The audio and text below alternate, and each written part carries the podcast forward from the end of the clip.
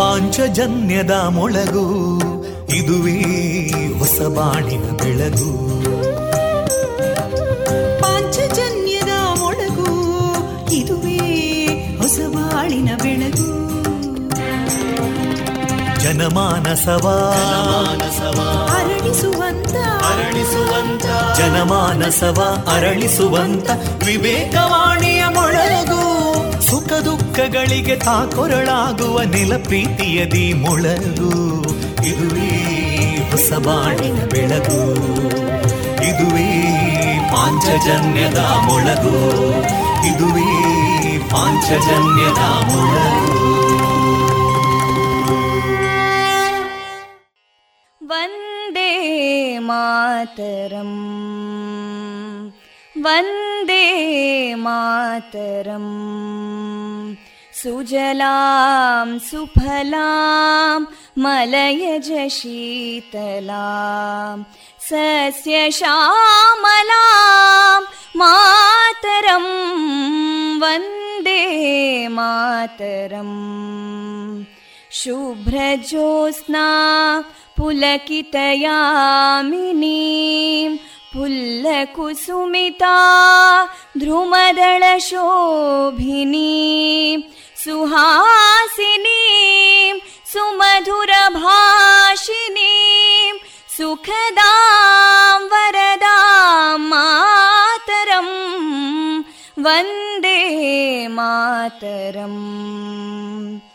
ಕೋಟಿ ಕೋಟಿ ಕಂಠ ಕಲಕಲ ನಿನಾದ ಕರಾಲೇ ಕೋಟಿ ಕೋಟಿ ಭುಜೈದೃತ ಕರಕಲವಾಲೇ ಅಬಲಾಂ ಕೇನೋ ಮಾಯೇತೋ ಬಲೇ ಬಹುಬಲಧಾರಿಣೀ ನಮಾಮಿ ತಾರಿಣೀ ರಿಪುದಲವಾರಿಣೀ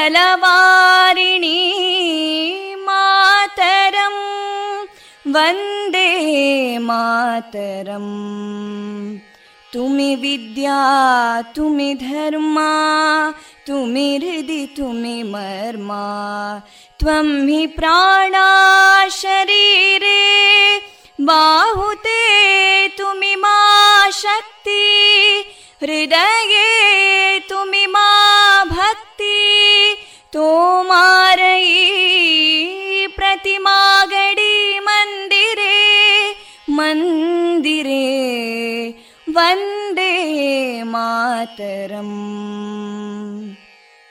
ತ್ವಂ ಹಿ ದುರ್ಗಾ ದಶ ಪ್ರಹರಣಧಾರಿಣೀ ಕಮಲಾಂ ಕಮಲದಲ ವಿಹಾರಿಣೀ ವಾಣೀಂ ವಿದ್ಯಾದಾಯಿನೀ ನಮಾಮಿ ತ್ವಾಂ ನಮಾಮಿ ಕಮಲಾಂ ಅಮಲಾಂ ಅತುಲಾಂ ಸುಜಲಾಂ ಸುಫಲಾಂ ಮಾತರಂ ವಂದೇ ಮಾತರಂ. ಶ್ಯಾಮಲಾಂ ಸರಳಾಂ ಸುಸ್ಮಿತಾಂ ಭೂಷಿತಾಂ ಧರಣೀಂ ಭರಣೀಂ ಮಾತರಂ ವಂದೇ ಮಾತರಂ ವಂದೇ ಮಾತರಂ.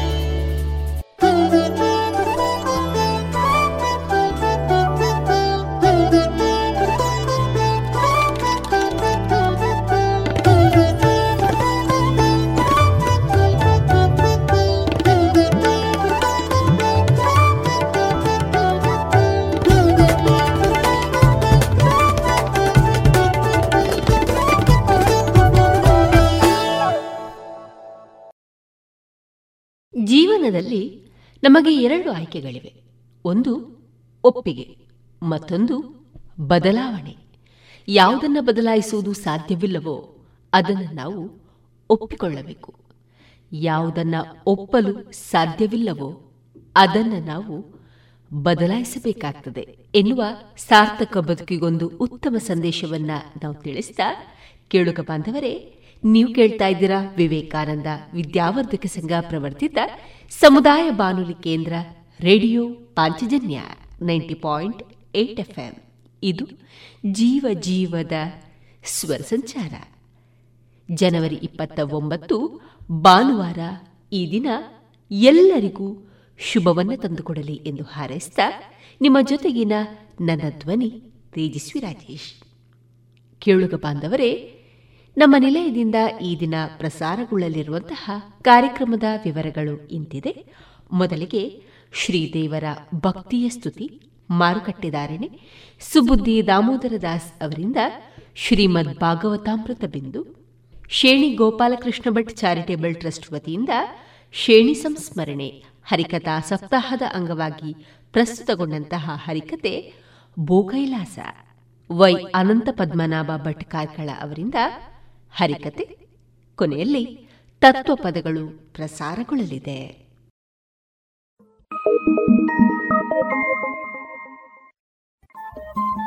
ರೇಡಿಯೋ ಪಾಂಚಜನ್ಯ ತೊಂಬತ್ತು ಬಿಂದು ಎಂಟು ಎಫ್ಎಂ ಸಮುದಾಯ ಬಾನುಲಿ ಕೇಂದ್ರ ಪುತ್ತೂರು. ಇದು ಜೀವ ಜೀವದ ಸ್ವರ ಸಂಚಾರ.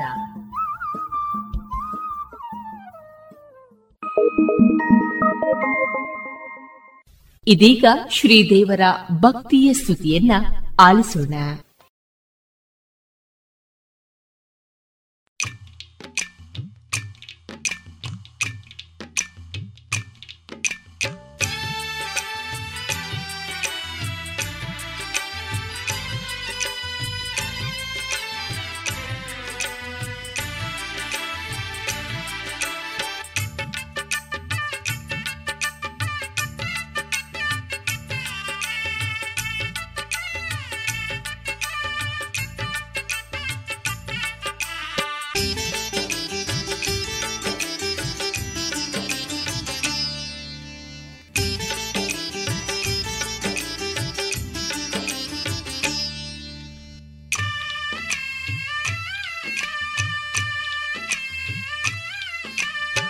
తంచి మోనిద ఎన్నమ్మ నిన్న మోనెని తామరి పూవమ్మ పేర్దంచి మనసుద ఎన్నమ్మ నిన్న మనసే పేరుద కడలమ్మ ఏత్ జల్ముద సంబంధనో తెరియందు ఎంకు అర్ధ క్షణుల నినన్న మదతుదు ఇప్పయేయాను ఎనన నినన హంగి సవునా జనుక్లిన తూలా ಕಲ್ಲು ಮನಸುದ ಕಾಟು ಜನಕ್ಲಿಗ್ ಬುದ್ಧಿ ಪನ್ಲಮ್ಮ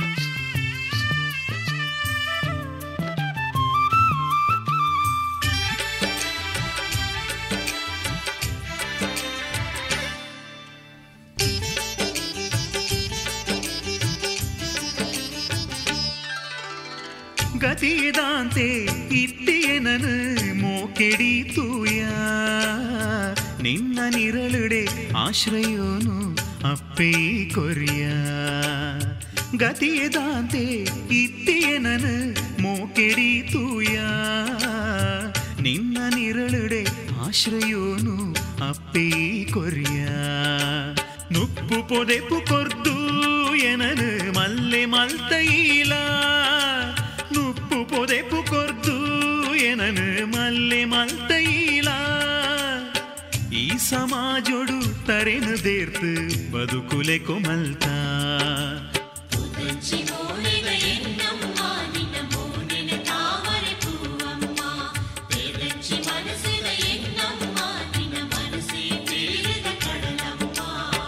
ஏத்து ஜல்முதா சம்பந்தனோ தெரியந்து எங்கு அர்த்தக்ஷணுலா நினனு மதத்துது இப்பயேயானு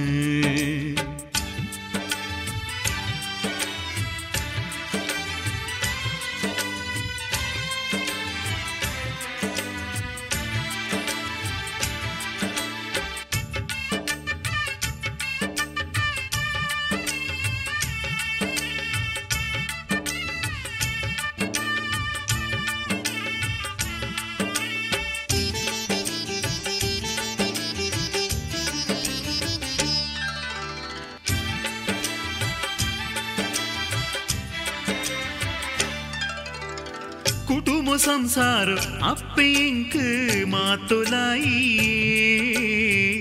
എന്ന കയ്യിന് ബുണ്ടയെങ്ക് ഗതികേർല എജ്ജി കുടുംബ സംസാരം അപ്പേങ്ക് മാത്തുലായി എന്ന കയ്യിന് ബുണ്ടയെങ്ക് ഗതിയേർല എജ്ജി എന്നാത്മതൊട്ടികേ കൊല ഇപ്പിനപ്പയ്യേ ಎನ್ನಾತ್ಮದೊಟ್ಟಿಗೆ ಪೊಲ ಇಪ್ಪಿನಪ್ಪಿಯೇ ನಿರಳು ದಂಚೆನೆ ಎನ್ನ ಜತೆಟು ಬರ್ಪಿನ ಪೇಯೇ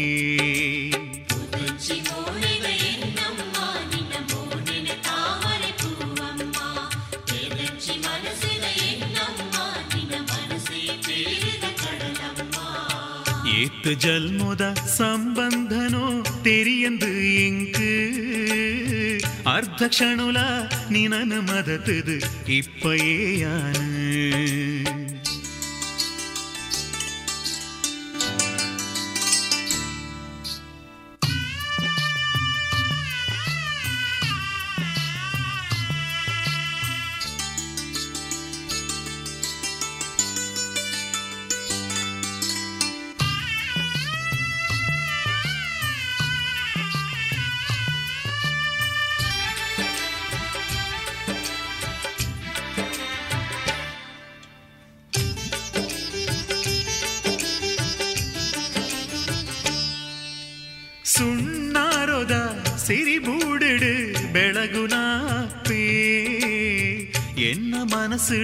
சந்தோஷோடு நிலையாத்தினப்பே சுண்ணாரோதா சிரிபூடுடு பெளகுனாப்பே என்ன மனசுடு சந்தோஷோடு நிலையாத்தினப்பே மதபயனினது யானு அப்பே என்ன ஜூவையே மதபயனினது யானு அப்பே என்ன ஜூவையே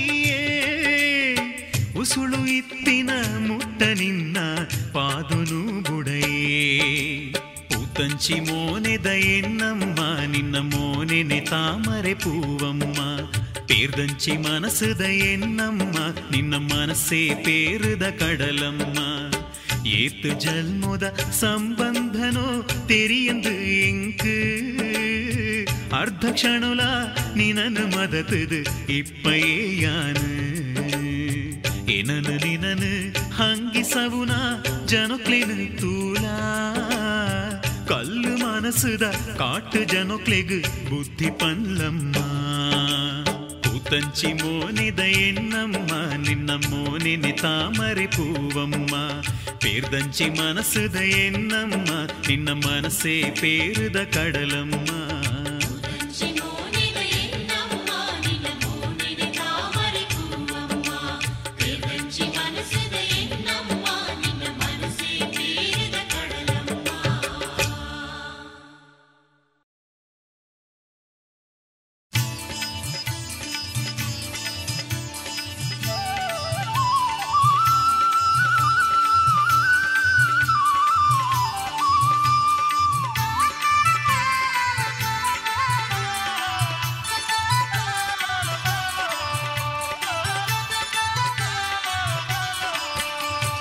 ಕಾಪುಲಪ್ಪೆ ಬಪ್ಪನಾಡುದಪ್ಪೆ ದಯದೀದು ಕಾಪುಲಪ್ಪೆ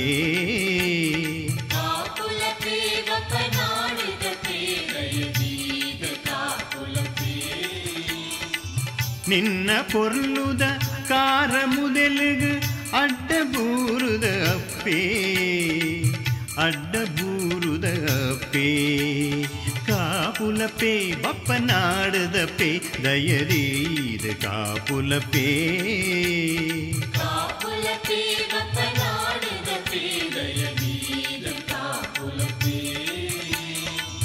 நின்ன பொருளுத காரமுதலுகு அட்டபூருத அப்பே ಅಡ್ಡಬೂರದ ಪೇ ಕಾಪುಲಪೆ ಬಪ್ಪನಾಡದ ಪೇ ದಯರೀರ ಕಾಪುಲಪೇ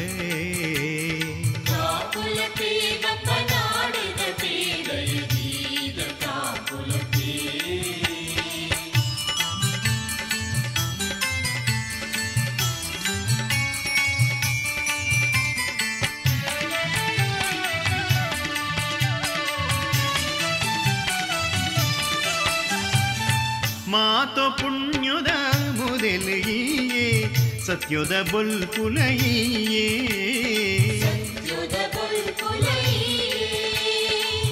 ಮಲ್ಲ ಮಲ್ಲ ಪೊರ್ಲ ಗುಣುಟು ಐತು ಆತಿನ ಅಪ್ಪೆ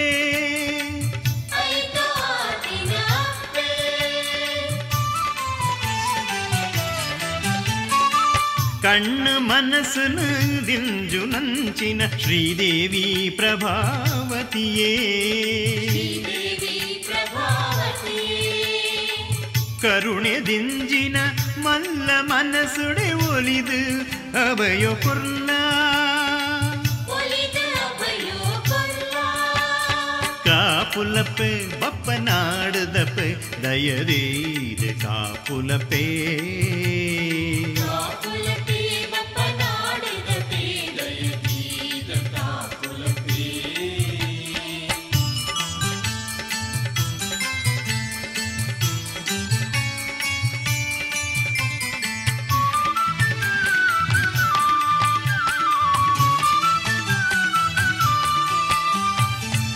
ಎಂಕ್ಲೆನ ಜೀವನ ಯಾತ್ರೆಡ ಜೊತೆಟ್ಟು ಬತ್ತದ ಕಾಪುಲ ಅಪ್ಪೇ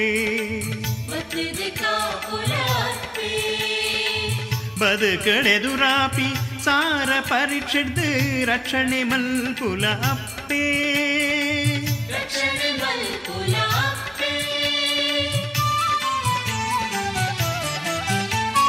ಪಾಪೋದ ಗುಂಡಿಗ ಪೂರಂದಿ ಲೆಕ್ಕೊನಿ ಕೈಯಿನ ಪತ್ತಲ ಅಪ್ಪೇ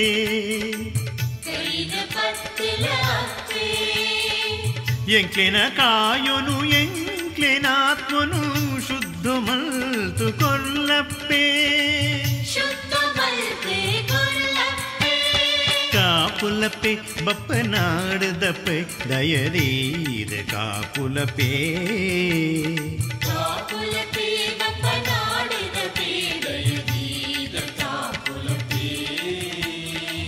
ನಿನ್ನ ಪೊರ್ನುದ ಕಾರ ಮುದಿಲಗ ಅಡ್ಡಬೂರದ ಅಪ್ಪೇ ಅಡ್ಡಬೂರದ ಅಪ್ಪೇ ಕಾಪುಲಪೆ ಬಪ್ಪನಾಡದ ಪೇ ದಯರೀದ ಕಾಪುಲಪೇ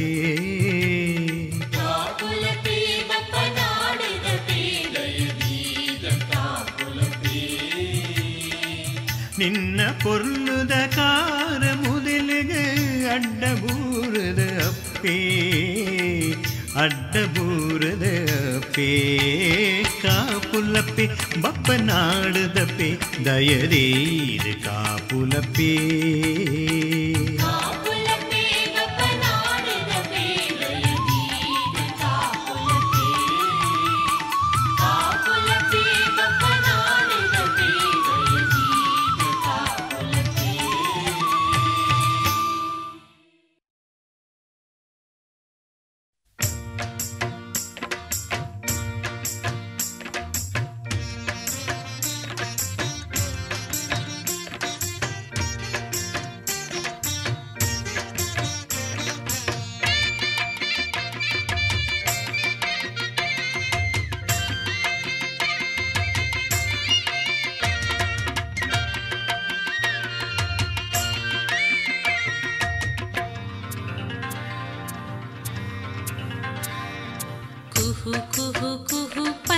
ಕೋಗಿಲೆ ಸುಗಿ ಪುಲ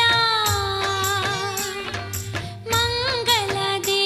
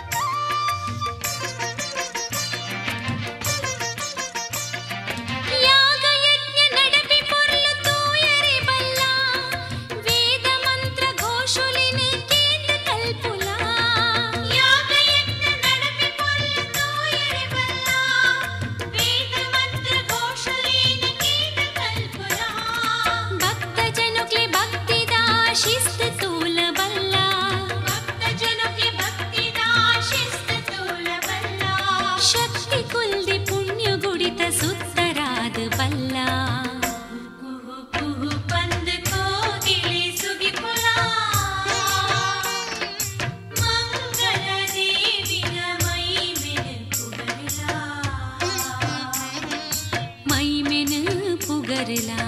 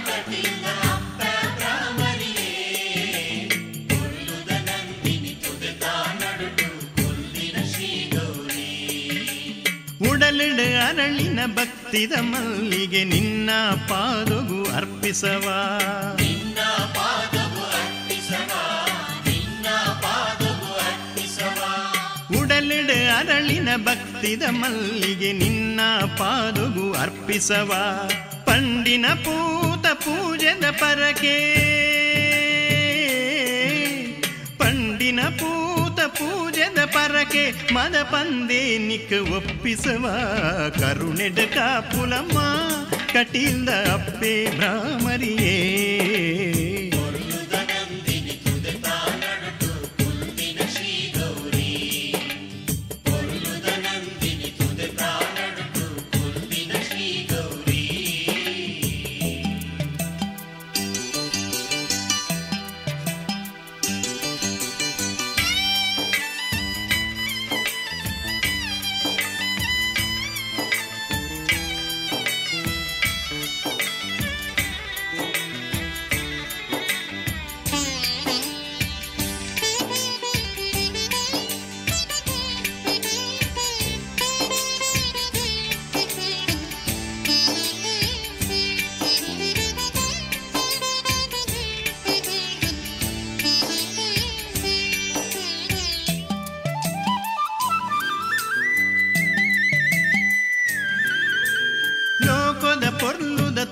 ಕಟಿಲೆಡೆ ಇತ್ತ ఇతిన సత్యుదముతులైలా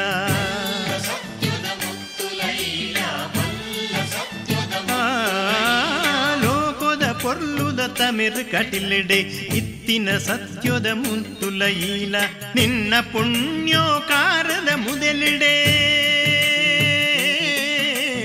ನಿನ್ನ ಪುಣ್ಯೋಕಾರದ ಮುದಲ್ಡೆ ತರೆ ಬಗ್ಗಾದ ಶರಣಾಯೋ ಕರುಣೆಡ ಕಾಪುಲಮ್ಮ ಕಟೀಲ್ದ ಅಪ್ಪೆ ಬ್ರಾಹ್ಮರಿಯೇ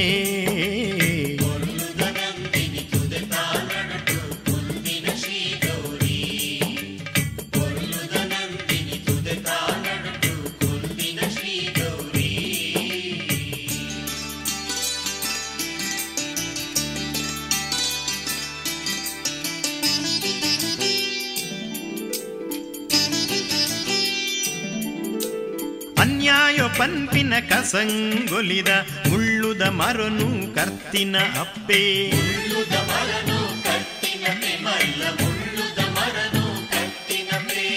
ಅನ್ಯಾಯ ಪನ್ಪಿನ ಕಸಂಗೊಲಿದ ಮುಳ್ಳುದ ಮರನು ಕರ್ತಿನ ಅಪ್ಪೆ ಪುಣ್ಯದ ಫಲನೆ ಲೋಕವು ಕೊರ್ಪಿನ ಪುಣ್ಯದ ಫಲನೆ ಲೋಕವು ಕೊರ್ಪಿನ ಧರ್ಮದ ಮರನು ನಡಿನಪ್ಪೆ ಕರುಣೆಡ ಕಾಪುಲಮ್ಮ ಕಟೀಲ್ದ ಅಪ್ಪೆ ಬ್ರಾಹ್ಮರಿಯೇ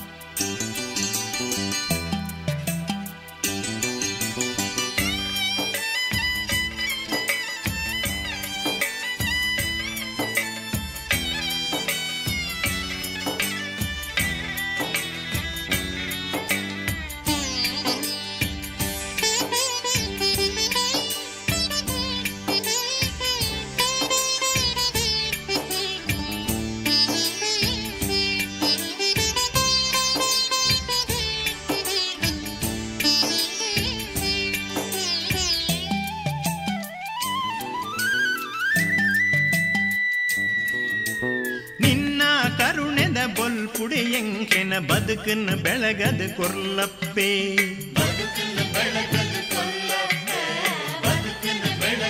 ಆ ನಿನ್ನ ಕರುಣೆದ ಬೊಲ್ಪುಡೆಯಂಕ್ಲೆನ ಬದುಕನ್ನು ಬೆಳಗದ ಕೊರ್ಲಪ್ಪೆ ಪೊಲ್ಲುದ ಮೋನೆಡೆ ಮುಗುರು ತೆಲಿಗೆ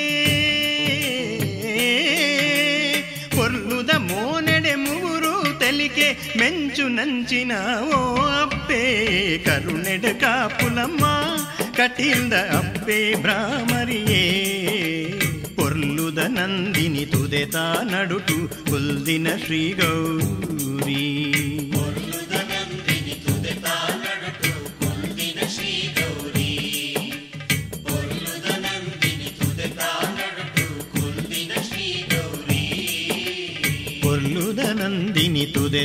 ನಡುಟು ಕುಲ್ದಿನ ಶ್ರೀ ಗೌರಿ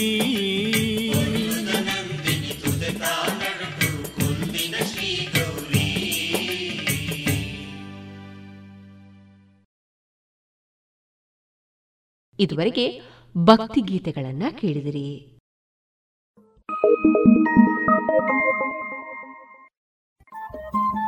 ರೇಡಿಯೋ ಪಾಂಚಜನ್ಯ ತೊಂಬತ್ತು ಬಿಂದು ಎಂಟು ಎಫ್ಎಂ ಸಮುದಾಯ ಬಾನುಲಿ ಕೇಂದ್ರ ಪುತ್ತೂರು. ಇದು ಜೀವ ಜೀವದ ಸ್ವರ ಸಂಚಾರ.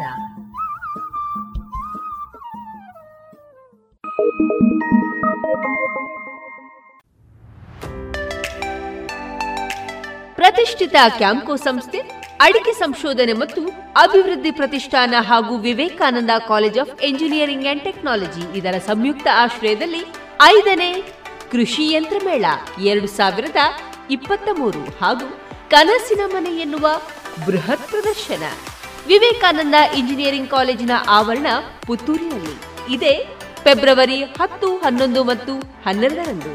ಬದಲಾಗುತ್ತಿರುವಂತಹ ತಂತ್ರಜ್ಞಾನವನ್ನ ಕೃಷಿಕರಿಗೆ ತಲುಪಿಸುವ ಮಹತ್ವಾಕಾಂಕ್ಷಿ ಯೋಜನೆಯಾದ ಈ ಮೇಳದ ಪೂರ್ಣ ಪ್ರಯೋಜನವನ್ನ ಪಡೆದುಕೊಳ್ಳಿ. ಬನ್ನಿ, ಭಾಗವಹಿಸಿ. ಪ್ರವೇಶ ಉಚಿತ.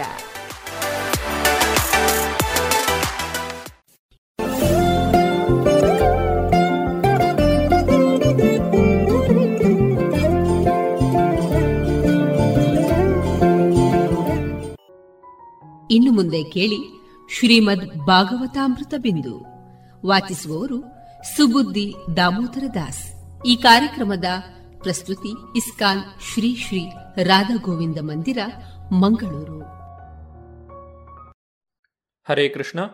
ಎಲ್ಲ ಕೇಳುಗರಿಗೂ ಶ್ರೀಮದ್ ಭಾಗವತದ ಅಧ್ಯಯನಕ್ಕೆ ಸ್ವಾಗತ. ಬ್ರಾಹ್ಮಣ ಕುಮಾರನಿಂದ ಶಪಿತನಾಗಿ ಮಹಾರಾಜ ಪರೀಕ್ಷಿತನು ತನ್ನ ಅಂತ್ಯಕಾಲದಲ್ಲಿ ಏನು ಮಾಡಬೇಕು ಎಂದು ಶ್ರೀ ಶುಕದೇವ ಗೋಸ್ವಾಮಿಗಳನ್ನು ಪ್ರಶ್ನಿಸಿದನು. ಪರೀಕ್ಷಿತ ಮಹಾರಾಜನ ಪ್ರಶ್ನೆಯಿಂದ ಬಹಳಷ್ಟು ಸಂತುಷ್ಟರಾದ ಶುಕದೇವ ಗೋಸ್ವಾಮಿಗಳು ಮಹಾರಾಜ ಪರೀಕ್ಷಿತನಿಗೆ ತಮ್ಮ ಉಪದೇಶಗಳನ್ನು ಪ್ರಾರಂಭಿಸಿದರು. ಮಾನವ ಜನ್ಮದ ಅತ್ಯುನ್ನತ ಪರಿಪೂರ್ಣತೆಯೆಂದರೆ ಜೀವನದ ಕೊನೆಯಲ್ಲಿ ಭಗವಂತನ ಸ್ಮರಣೆಯನ್ನು ಮಾಡುವುದು, ಭಗವಂತನ ಸಂಕೀರ್ತನೆಯಲ್ಲಿ ಆನಂದಿಸುವುದು. ಶುಕದೇವ ಗೋಸ್ವಾಮಿಗಳು ಶ್ರೀಮದ್ ಭಾಗವತವನ್ನು ಪರೀಕ್ಷಿತ ಮಹಾರಾಜನಿಗೆ ಬೋಧಿಸಲು ನಿರ್ಧರಿಸಿದರು. ಶ್ರೀಮದ್ ಭಾಗವತ ಶ್ರವಣಕ್ಕೆ ಪೂರ್ಣ ಗಮನವನ್ನು ಗೌರವವನ್ನು ಯಾರು ನೀಡುತ್ತಾರೋ ಅವರು ಮೋಕ್ಷದಾಯಕನಾದ ಆ ಪರಮಪ್ರಭುವಿನಲ್ಲಿ ನಿಶ್ಚಲ ಶ್ರದ್ಧೆಯನ್ನು ಹೊಂದುತ್ತಾರೆ. ಪ್ರಪಂಚದಲ್ಲಿ ಅನೇಕ ವರ್ಷಗಳಿಂದ ಅನುಭವಹೀನನಾಗಿ ವ್ಯರ್ಥವಾಗಿ ಕಳೆಯುವ ದೀರ್ಘ ಜೀವನದ ಮೌಲ್ಯವೇನು? ಪರಿಪೂರ್ಣ ಪ್ರಜ್ಞೆಯ ಒಂದು ಕ್ಷಣವೇ ಉತ್ತಮ, ಏಕೆಂದರೆ ಅದು ವ್ಯಕ್ತಿಯು ತನ್ನ ಪರಮಾಸಕ್ತಿಯ ಶೋಧನೆಯನ್ನು ಆರಂಭಿಸಲು ಅನುವು ನೀಡುತ್ತದೆ. ಪರೀಕ್ಷಿತ ಮಹಾರಾಜನಿಗೆ ಈಗ ಏಳು ದಿನಗಳ ಸಮಯಾವಕಾಶವಿದೆ. ಆದರೆ ಹಿಂದೆ ಖಟ್ವಾಂಗ ಎಂಬಂತಹ ರಾಜನಿಗೆ ಕೇವಲ ಒಂದು ಮುಹೂರ್ತದಷ್ಟು ಮಾತ್ರ ಸಮಯಾವಕಾಶ ಇತ್ತು. ತನ್ನ ಆಯುಷ್ಯವು ಕೇವಲ ಒಂದು ಮುಹೂರ್ತ ಕಾಲ ಮಾತ್ರ ಉಳಿದಿದೆ ಎಂದು ತಿಳಿದ ರಾಜರ್ಷಿ ಖಟ್ವಾಂಗನು ಕೂಡಲೇ ಸಕಲ ಭೌತಿಕ ಕಾರ್ಯಗಳಿಂದ ತನ್ನನ್ನು ಮುಕ್ತನನ್ನಾಗಿಸಿಕೊಂಡನು ಮತ್ತು ದೇವೋತ್ತಮ ಪರಮಪುರುಷನ ಪರಮರಕ್ಷಣೆಯ ಆಶ್ರಯವನ್ನು ಪಡೆದನು. ಒಮ್ಮೆ ಊರ್ಧ್ವಲೋಕಗಳಲ್ಲಿ ರಾಕ್ಷಸರೊಂದಿಗೆ ಹೋರಾಡಲು ಖಟ್ವಾಂಗ ಮಹಾರಾಜನನ್ನು ದೇವತೆಗಳು ಆಹ್ವಾನಿಸಿದರು. ದೇವತೆಗಳಿಗೆ ಪೂರ್ಣ ತೃಪ್ತಿಯಾಗುವಂತೆ ಅವನು ಯುದ್ಧಗಳಲ್ಲಿ ಹೋರಾಡಿದನು. ಅವನಿಂದ ಸಂತೃಪ್ತರಾದ ದೇವತೆಗಳು ಭೌತಿಕ ಭೋಗದ ಕೆಲವು ವರಗಳನ್ನು ನೀಡಲು ಅಪೇಕ್ಷಿಸಿದರು. ಆದರೆ ತನ್ನ ಪರಮ ಕರ್ತವ್ಯದ ಬಗ್ಗೆ ಬಹು ಜಾಗೃತನಾಗಿದ್ದ ಖಟ್ವಾಂಗ ಮಹಾರಾಜನು ತನ್ನ ಜೀವನದ ಉಳಿದ ಅವಧಿಯ ಬಗ್ಗೆ ದೇವತೆಗಳನ್ನು ವಿಚಾರಿಸಿದನು. ಮುಂದಿನ ಜನ್ಮಕ್ಕೆ ಸಿದ್ಧತೆ ಮಾಡಿಕೊಳ್ಳುವುದರಲ್ಲಿ ಖಟ್ವಾಂಗ ಮಹಾರಾಜನಿಗೆ ಬಹಳ ಕಾಳಜಿ ಇತ್ತು. ತನ್ನ ಬದುಕು ಕೇವಲ ಒಂದು ಮುಹೂರ್ತದಷ್ಟು ಮಾತ್ರ ಉಳಿದಿದೆ ಎಂದು ತಿಳಿದಂತಹ ಖಟ್ವಾಂಗ ಮಹಾರಾಜನು ಸ್ವರ್ಗವನ್ನು ತ್ಯಜಿಸಿ ಭೂಮಿಗೆ ಇಳಿದು ಬಂದನು. ದೇವೋತ್ತಮ ಪರಮಪುರುಷನ ಆಶ್ರಯವನ್ನು ಪಡೆದನು. ಖಟ್ವಾಂಗ ಮಹಾರಾಜನು ಈ ರೀತಿಯಾಗಿ ಯಶಸ್ವಿಯಾಗಿ ಮೋಕ್ಷವನ್ನು ಗಳಿಸಿದನು. ಒಂದು ಮುಹೂರ್ತ ಎಂದರೆ ನಲವತ್ತೆಂಟು ನಿಮಿಷಗಳು. ಆ ರಾಜರ್ಷಿಯ ಪ್ರಯತ್ನವು ಒಂದು ಮುಹೂರ್ತದಷ್ಟು ಕಾಲದ್ದಾಗಿದ್ದರೂ ಸಹ ಆತನಿಗೆ ಯಶಸ್ಸು ದೊರಕಿತು, ಏಕೆಂದರೆ ಅವನು ಯಾವಾಗಲೂ ತನ್ನ ಪರಮ ಕರ್ತವ್ಯದ ಬಗ್ಗೆ ಜಾಗೃತನಾಗಿದ್ದನು. ಶುಕದೇವ ಗೋಸ್ವಾಮಿಗಳು ತಮ್ಮ ಮಾತುಗಳನ್ನು ಮುಂದುವರಿಸಿ ರಾಜ ಪರೀಕ್ಷಿತನಲ್ಲಿ ಈ ರೀತಿಯಾಗಿ ನುಡಿದರು. ಪರೀಕ್ಷಿತ ಮಹಾರಾಜನೇ, ಈಗ ನಿನ್ನ ಜೀವಿತಾವಧಿಯು ಏಳು ದಿನಗಳಿಗೆ ಮಾತ್ರ ಸೀಮಿತವಾಗಿದೆ. ಆದ್ದರಿಂದ ನಿನ್ನ ಮುಂದಿನ ಜನ್ಮದ ಉತ್ತಮ ಉದ್ದೇಶಕ್ಕಾಗಿ ಅಗತ್ಯವಾದ ಕರ್ಮಗಳನ್ನು ಈ ಅವಧಿಯಲ್ಲಿ ನೀನು ಆಚರಿಸಬಹುದು. ಬದುಕಿನ ಕೊನೆಯ ಹಂತದಲ್ಲಿ ಮರಣಕ್ಕೆ ಹೆದರದಷ್ಟು ಧೈರ್ಯವನ್ನು ತಾಳಬೇಕು. ಆದರೆ ಭೌತಿಕ ದೇಹಕ್ಕೆ ಸಂಬಂಧಪಟ್ಟ ಸಕಲ ವ್ಯಾಮೋಹವನ್ನು ಮತ್ತು ಅದಕ್ಕೆ ಸಂಬಂಧಿಸಿದ ಪ್ರತಿಯೊಂದನ್ನು ಹಾಗೂ ಅದರ ಸಕಲ ಅಪೇಕ್ಷೆಗಳನ್ನು ಕಡಿದು ಹಾಕಬೇಕು. ಮೊದಲನೆಯದಾಗಿ ಶುಕದೇವ ಗೋಸ್ವಾಮಿಗಳು ಅಷ್ಟಾಂಗ ಯೋಗದ ಕುರಿತಾಗಿ ವಿವರಿಸುತ್ತಾರೆ. ವ್ಯಕ್ತಿಯು ಒಂದು ಪವಿತ್ರ ಸ್ಥಳವನ್ನು ಆರಿಸಿಕೊಂಡು ಅಲ್ಲಿ ಅಷ್ಟಾಂಗ ಯೋಗವನ್ನು ಅಭ್ಯಾಸ ಮಾಡಬೇಕು. ದಿವ್ಯವಾದ ಓಂಕಾರವನ್ನು ಮನಸ್ಸಿನಲ್ಲಿ ಸ್ಮರಿಸಬೇಕು. ಶ್ವಾಸ ಉಚ್ಛ್ವಾಸ ಪ್ರಕ್ರಿಯೆಯನ್ನು ನಿಯಂತ್ರಿಸಿ ಮನಸ್ಸನ್ನು ನಿಗ್ರಹಿಸಬೇಕು. ಕ್ರಮೇಣವಾಗಿ ಇಂದ್ರಿಯ ಕಾರ್ಯಗಳಿಂದ ಮನಸ್ಸನ್ನು ಹಿಂದೆಗೆದುಕೊಳ್ಳಬೇಕು. ಇಂದ್ರಿಯಗಳು ಬುದ್ಧಿಶಕ್ತಿಯಿಂದ ನಿಯಂತ್ರಿತವಾಗುವು. ಭೌತಿಕ ಕಾರ್ಯಗಳಲ್ಲಿ ಮಗ್ನವಾಗಿದ್ದ ಮನಸ್ಸನ್ನು ಕೂಡ ದೇವೋತ್ತಮ ಪುರುಷನ ಸೇವೆಯಲ್ಲಿ ತೊಡಗಿಸಿ ಪೂರ್ಣ ದಿವ್ಯ ಪ್ರಜ್ಞೆಯಲ್ಲಿ ನೆಲೆಸಬೇಕು. ಇಷ್ಟಾದ ಬಳಿಕ ವ್ಯಕ್ತಿಯು ವಿಷ್ಣುವಿನ ಅವಯವಗಳನ್ನು ಧ್ಯಾನಿಸಬೇಕು. ಅದರಿಂದಾಗಿ ಮನಸ್ಸು ಎಲ್ಲ ಇಂದ್ರಿಯ ವಿಷಯಗಳಿಂದ ಮುಕ್ತವಾಗುತ್ತದೆ. ಯೋಚಿಸಲು ಇತರ ಯಾವ ವಿಚಾರವೂ ಇರಬಾರದು, ಏಕೆಂದರೆ ದೇವೋತ್ತಮ ಪರಮಪುರುಷ ವಿಷ್ಣುವೇ ಅಂತಿಮ ಸತ್ಯವಾಗಿದ್ದಾನೆ. ಅವನಲ್ಲಿ ಮಾತ್ರವೇ ಮನಸ್ಸು ಸಂಪೂರ್ಣ ಸಮಾಧಾನ ಹೊಂದುತ್ತದೆ. ಭೌತಿಕ ಪ್ರಕೃತಿಯ ರಜೋಗುಣದಿಂದ ಮನಸ್ಸು ಸದಾ ಉದ್ವಿಗ್ನವಾಗಿರುತ್ತದೆ ಮತ್ತು ಪ್ರಕೃತಿಯ ತಮೋಗುಣದಿಂದ ದಿಗ್ಭ್ರಮೆಗೊಂಡಿರುತ್ತದೆ. ಆದರೆ ಇಂತಹ ಕಲ್ಪನೆಗಳನ್ನು ವಿಷ್ಣುವಿನ ಸಂಬಂಧದಿಂದ ಪರಿಹರಿಸಿಕೊಳ್ಳಬಹುದು ಮತ್ತು ಅವುಗಳಿಂದ ಉಂಟಾದ ಕೊಳೆಯನ್ನು ಸ್ವಚ್ಛ ಮಾಡಿಕೊಂಡು ಸಮಾಧಾನ ಹೊಂದಬಹುದು. ಈ ಸ್ಮರಣೀಯ ಪದ್ಧತಿಯಿಂದ ಮತ್ತು ಭಗವಂತನ ಸರ್ವಶುಭ ವೈಯಕ್ತಿಕ ಕಲ್ಪನೆಯನ್ನು ದರ್ಶಿಸುವ ಅಭ್ಯಾಸದಿಂದ ಯಾರೇ ಆದರೂ ಅವನ ನೇರ ಆಶ್ರಯದಲ್ಲಿ ಶೀಘ್ರದಲ್ಲಿಯೇ ಭಕ್ತಿ ಸೇವೆಯನ್ನು ಸಾಧಿಸುತ್ತಾನೆ. ಶುಕದೇವ ಗೋಸ್ವಾಮಿಗಳು ವಿವರಿಸುತ್ತಿದ್ದಂತಹ ಅಷ್ಟಾಂಗ ಯೋಗದ ಕುರಿತಾಗಿ ತಿಳಿದ ಪರೀಕ್ಷಿತ ಮಹಾರಾಜನು ಶುಕದೇವ ಗೋಸ್ವಾಮಿಗಳಲ್ಲಿ ಮುಂದಿನ ಪ್ರಶ್ನೆಗಳನ್ನು ಕೇಳುತ್ತಾನೆ. ಮನಸ್ಸನ್ನು ಹೇಗೆ ಮತ್ತು ಎಲ್ಲಿ ಅನ್ವಯಿಸಬೇಕು? ವ್ಯಕ್ತಿಯ ಮನಸ್ಸಿನಲ್ಲಿರುವ ಕಶ್ಮಲಗಳು ನಿವಾರಣೆಯಾಗಲು ಚಿಂತನೆಯನ್ನು ಹೇಗೆ ಸ್ಥಿರಗೊಳಿಸಬೇಕು? ಇದನ್ನು ದಯವಿಟ್ಟು ವಿವರವಾಗಿ ವರ್ಣಿಸಿರಿ. ರಾಜ ಪರೀಕ್ಷಿತನ ಪ್ರಶ್ನೆಗೆ ಉತ್ತರವಾಗಿ ಶುಕದೇವ ಗೋಸ್ವಾಮಿಗಳು ಈ ರೀತಿಯಾಗಿ ನುಡಿದರು. ಒಬ್ಬನು ತನ್ನ ಆಸನ ಭಂಗಿಯನ್ನು ನಿಯಂತ್ರಿಸಿಕೊಳ್ಳಬೇಕು. ಯೋಗ ಪ್ರಾಣಾಯಾಮದಿಂದ ಉಸಿರಾಟವನ್ನು ನಿಯಂತ್ರಿಸಿಕೊಳ್ಳಬೇಕು. ಹಾಗೆಯೇ ಮನಸ್ಸು ಮತ್ತು ಇಂದ್ರಿಯಗಳನ್ನು ನಿಯಂತ್ರಿಸಬೇಕು. ಬುದ್ಧಿಶಕ್ತಿಯಿಂದ ಮನಸ್ಸನ್ನು ಭಗವಂತನ ಸ್ಥೂಲ ಶಕ್ತಿಗಳಲ್ಲಿ ತೊಡಗಿಸಬೇಕು. ಇಲ್ಲಿ ಸ್ಥೂಲ ಶಕ್ತಿ ಎಂದರೆ ಭಗವಂತನ ವಿರಾಟ್ ರೂಪವಾಗಿದೆ. ಭೌತಿಕ ಜಗತ್ತು ಇಂದ್ರಿಯ ಗೋಚರವಾದದ್ದು. ಅದರ ಅದ್ಭುತ ಅಭಿವ್ಯಕ್ತಿಯು ಪೂರ್ಣವಾಗಿ ಪರಮಸತ್ಯದ ವ್ಯಕ್ತಿ ಶರೀರವಾಗಿದೆ. ಅದರಲ್ಲಿ ವಿಶ್ವದ ಪರಿಣಾಮ ರೂಪವಾದ ಭೂತ, ವರ್ತಮಾನ ಮತ್ತು ಭವಿಷ್ಯತ್ ಎಂಬ ಭೌತಿಕ ಸಮಯದ ಅನುಭವವಾಗುತ್ತದೆ. ಬ್ರಹ್ಮಾಂಡ ಕವಚದ ಶರೀರವು ಸಪ್ತ ಭೌತಿಕ ಮೂಲಾಂಶಗಳಿಂದ ಆವೃತವಾಗಿದೆ. ಅದರಲ್ಲಿರುವ ದೇವೋತ್ತಮ ಪುರುಷನ ಅದ್ಭುತ ವಿಶ್ವರೂಪವು ವಿರಾಟ್ ಕಲ್ಪನೆಯ ವಿಷಯವಾಗಿದೆ. ಅದನ್ನು ಸಾಕ್ಷಾತ್ಕರಿಸಿಕೊಂಡವರು ಭಗವಂತನ ಪದತಲಗಳು ಪಾತಾಲ ಲೋಕಗಳೆಂದು, ಹಿಮ್ಮಡಿ ಮತ್ತು ಅಂಗುಷ್ಟಗಳು ರಸಾತಲ ಲೋಕಗಳೆಂದು ಅಧ್ಯಯನ ಮಾಡಿದ್ದಾರೆ. ಪಾದದ ಗಂಟುಗಳು ಮಹಾತಲ ಲೋಕಗಳಾಗಿವೆ. ಹಾಗೆಯೇ ಅವನ ಕಣಕಾಲುಗಳು ತಲಾತಲ ಲೋಕಗಳಾಗಿವೆ. ವಿಶ್ವರೂಪನ ಮಂಡಿಗಳು ಸುತಲವೆಂಬ ಲೋಕವಾಗಿದೆ ಮತ್ತು ಎರಡು ತೊಡೆಗಳು ವಿತಲ ಮತ್ತು ಅತಲವೆಂಬ ಲೋಕಗಳಾಗಿವೆ.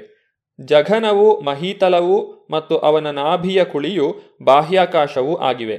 ಮೂಲ ವಿರಾಟ್ ಪುರುಷನ ರೂಪದ ಎದೆಯು ಜ್ಯೋತಿರ್ಲೋಕವಾಗಿದೆ. ಅವನ ಕುತ್ತಿಗೆಯು ಮಹರ್ಲೋಕಗಳಾಗಿವೆ. ಅವನ ಮುಖವು ಜನಲೋಕಗಳಾಗಿವೆ ಮತ್ತು ಅವನ ಹಣೆಯು ತಪೋಲೋಕವಾಗಿದೆ. ಸತ್ಯಲೋಕವೆಂಬ ಅತ್ಯುನ್ನತ ಲೋಕವು ಸಾವಿರ ಶಿರಗಳುಳ್ಳವನ ತಲೆಯಾಗಿದೆ. ಅವನ ತೋಳುಗಳು ಇಂದ್ರನೇ ಮೊದಲಾದ ದೇವತೆಗಳಾಗಿವೆ. ದಶದಿಕ್ಕುಗಳು ಅವನ ಕಿವಿಗಳಾಗಿವೆ ಮತ್ತು ಭೌತಿಕ ಧ್ವನಿಯು ಅವನ ಶ್ರವಣೇಂದ್ರಿಯವಾಗಿದೆ. ಅವನ ನಾಸಾಪುಟಗಳು ಇಬ್ಬರು ಅಶ್ವಿನಿ ಕುಮಾರರಾಗಿವೆ ಮತ್ತು ಭೌತಿಕ ಸುಗಂಧವು ಅವನ ಘ್ರಾಣೇಂದ್ರಿಯವಾಗಿದೆ. ಅವನ ಬಾಯಿಯು ಪ್ರಜ್ವಲಿಸುವ ಅಗ್ನಿಯಾಗಿದೆ. ಬಾಹ್ಯಾಕಾಶ ವಲಯವು ಅವನ ಕಣ್ಣಿನ ಕುಣಿಗಳಾಗಿವೆ. ಕಣ್ಣುಗುಡ್ಡೆಯು ದೃಕ್ಶಕ್ತಿಯಾಗಿ ಸೂರ್ಯನಾಗಿದ್ದಾನೆ. ಅವನ ಕಣ್ಣಿನ ರೆಪ್ಪೆಗಳು ಹಗಲು ರಾತ್ರಿಗಳಾಗಿವೆ. ಅವನ ಹುಬ್ಬುಗಳ ಚಲನದಲ್ಲಿ ಬ್ರಹ್ಮ ಮತ್ತು ಅವನಿಗೆ ಸಮಾನರಾದ ಶ್ರೇಷ್ಠ ಪುರುಷರು ನೆಲೆಸಿದ್ದಾರೆ. ಅವನ ಅಂಗುಳವು ಜಲನಿರ್ದೇಶಕ ವರುಣನಾಗಿದೆ. ಪ್ರತಿಯೊಂದರ ರಸ ಅಥವಾ ಸಾರವು ನಾಲಿಗೆಯಾಗಿದೆ. ವೇದ ಮಂತ್ರಗಳು ಭಗವಂತನ ಮೆದುಳಿನ ಭಾಗವೆಂದೂ ಅವನ ದಂತದ ದವಡೆಗಳು ಪಾಪಿಗಳನ್ನು ಶಿಕ್ಷಿಸುವ ಮೃತ್ಯುದೇವತೆ ಯಮನೆಂದೂ ಅವರು ಹೇಳುತ್ತಾರೆ. ಅವನ ದಂತಪಂಕ್ತಿಗಳು ಸ್ನೇಹಕಲೆಯಾಗಿವೆ ಮತ್ತು ಅತ್ಯಂತ ಮೋಹಕವಾದ ಮಾಯಾಭೌತಿಕ ಶಕ್ತಿಯು ಅವನ ಮಂದಹಾಸವಾಗಿದೆ. ನಮ್ಮ ಮೇಲೆ ಬೀರುವ ಅವನ ದೃಷ್ಟಿಯೇ ಭೌತಿಕ ಸೃಷ್ಟಿಯ ಈ ಮಹಾಸಾಗರವಾಗಿದೆ. ವಿನಯವು ಅವನ ತುಟಿಗಳ ಮೇಲ್ಭಾಗವಾಗಿದೆ. ಲೋಭವು ಅವನ ಗದ್ದವಾಗಿದೆ. ಧರ್ಮವು ಭಗವಂತನ ಸ್ತನವಾಗಿದೆ. ಅಧರ್ಮವೇ ಅವನ ಬೆನ್ನಾಗಿದೆ.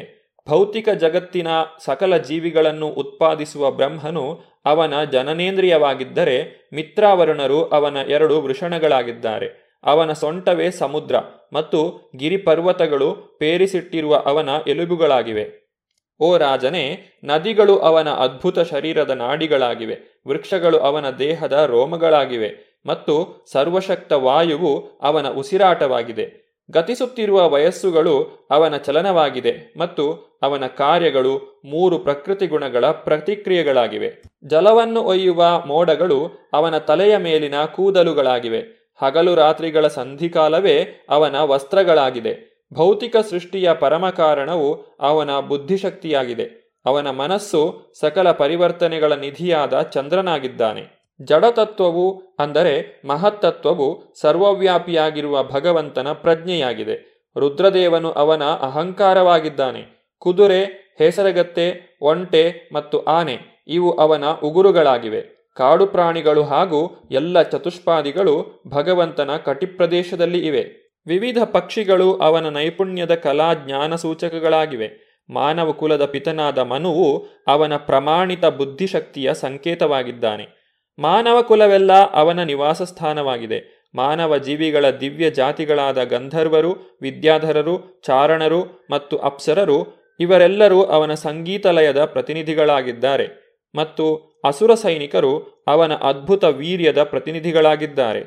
ವಿರಾಟ್ ಪುರುಷನ ಮುಖವು ಬ್ರಾಹ್ಮಣರು, ಅವನ ತೋಳುಗಳು ಕ್ಷತ್ರಿಯರು, ಅವನ ತೊಡೆಗಳು ವೈಶ್ಯರು ಮತ್ತು ಶೂದ್ರರು ಅವನ ಪಾದದ ಆಶ್ರಯದಲ್ಲಿದ್ದಾರೆ.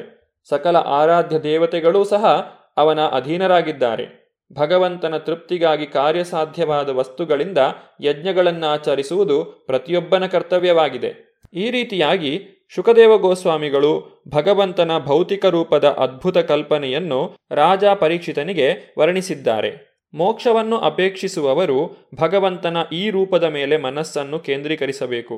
ಭೌತಿಕ ಜಗತ್ತಿನಲ್ಲಿ ಇದಕ್ಕಿಂತ ಹೆಚ್ಚಿನದು ಬೇರೇನೂ ಇಲ್ಲ.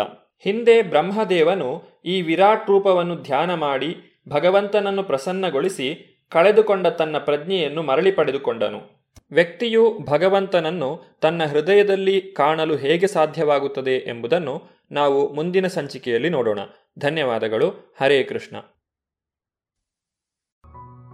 ಇದುವರೆಗೆ ಸುಬುದ್ಧಿ ದಾಮೋದರ ದಾಸ್ ಅವರಿಂದ ಶ್ರೀಮದ್ ಭಾಗವತಾಮೃತ ಬಿಂದುವನ್ನು ಕೇಳಿದಿರಿ.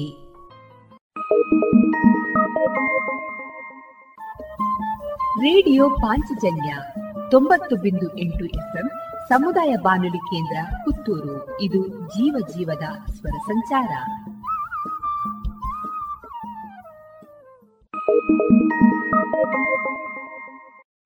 ಪ್ರಸಿದ್ಧ ಕಂಪನಿಗಳ ಇಂಡಸ್ಟ್ರಿಯಲ್, ಕಮರ್ಷಿಯಲ್ ಮತ್ತು ಡೊಮೆಸ್ಟಿಕ್ ಪಂಪ್ ಸೆಟ್ಗಳು, ಕೇಬಲ್ಗಳು, ಫ್ಯಾನ್ಗಳು ಮತ್ತು ಎಲ್ಲ ತರದ ವಿದ್ಯುತ್ ಉಪಕರಣಗಳು ಒಂದೇ ಸೂರಿನಡಿ ಲಭ್ಯ. ಬನ್ನಿ ಮೈತ್ರಿ ಎಲೆಕ್ಟ್ರಿಕ್ ಕಂಪನಿಗೆ. ಬಾಳು ಬೆಳಗಿಸುವ ಬಾಂಧವ್ಯ ನಿಮ್ಮದಾಗಿಸಲು ಕಾದಿದೆ Maitri electric company, Susha chambers, Molahalli Shivaraya road, Puttur.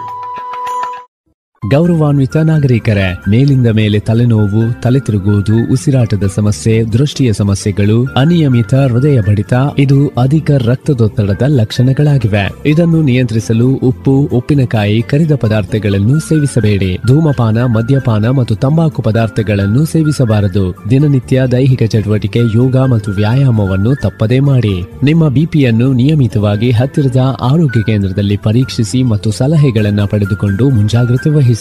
ಇದು ಜಿಲ್ಲಾ ಎನ್ಸಿಡಿ ವಿಭಾಗ, ಆರೋಗ್ಯ ಇಲಾಖೆ, ದಕ್ಷಿಣ ಕನ್ನಡ ಜಿಲ್ಲೆ ಇವರ ಪ್ರಕಟಣೆ. ಪ್ರತಿಷ್ಠಿತ ಕ್ಯಾಂಪ್ಕೋ ಸಂಸ್ಥೆ, ಅಡಿಕೆ ಸಂಶೋಧನೆ ಮತ್ತು ಅಭಿವೃದ್ಧಿ ಪ್ರತಿಷ್ಠಾನ ಹಾಗೂ Vivekananda college of engineering and technology ಇದರ ಸಂಯುಕ್ತ ಆಶ್ರಯದಲ್ಲಿ ಐದನೇ ಕೃಷಿ ಯಂತ್ರ ಮೇಳ ಎರಡು ಸಾವಿರದ ಇಪ್ಪತ್ತ ಮೂರು ಹಾಗೂ ಕನಸಿನ ಮನೆ ಎನ್ನುವ ಬೃಹತ್ ಪ್ರದರ್ಶನ ವಿವೇಕಾನಂದ ಇಂಜಿನಿಯರಿಂಗ್ ಕಾಲೇಜಿನ ಆವರಣ, ಪುತ್ತೂರಿನಲ್ಲಿ ಇದೆ. ಫೆಬ್ರವರಿ ಹತ್ತು, ಹನ್ನೊಂದು ಮತ್ತು ಹನ್ನೆರಡರಂದು ಬದಲಾಗುತ್ತಿರುವಂತಹ ತಂತ್ರಜ್ಞಾನವನ್ನ ಕೃಷಿಕರಿಗೆ ತಲುಪಿಸುವ ಮಹತ್ವಾಕಾಂಕ್ಷಿ ಯೋಜನೆಯಾದ ಈ ಮೇಳದ ಪೂರ್ಣ ಪ್ರಯೋಜನವನ್ನ ಪಡೆದುಕೊಳ್ಳಿ. ಬನ್ನಿ, ಭಾಗವಹಿಸಿ. ಪ್ರವೇಶ ಉಚಿತ.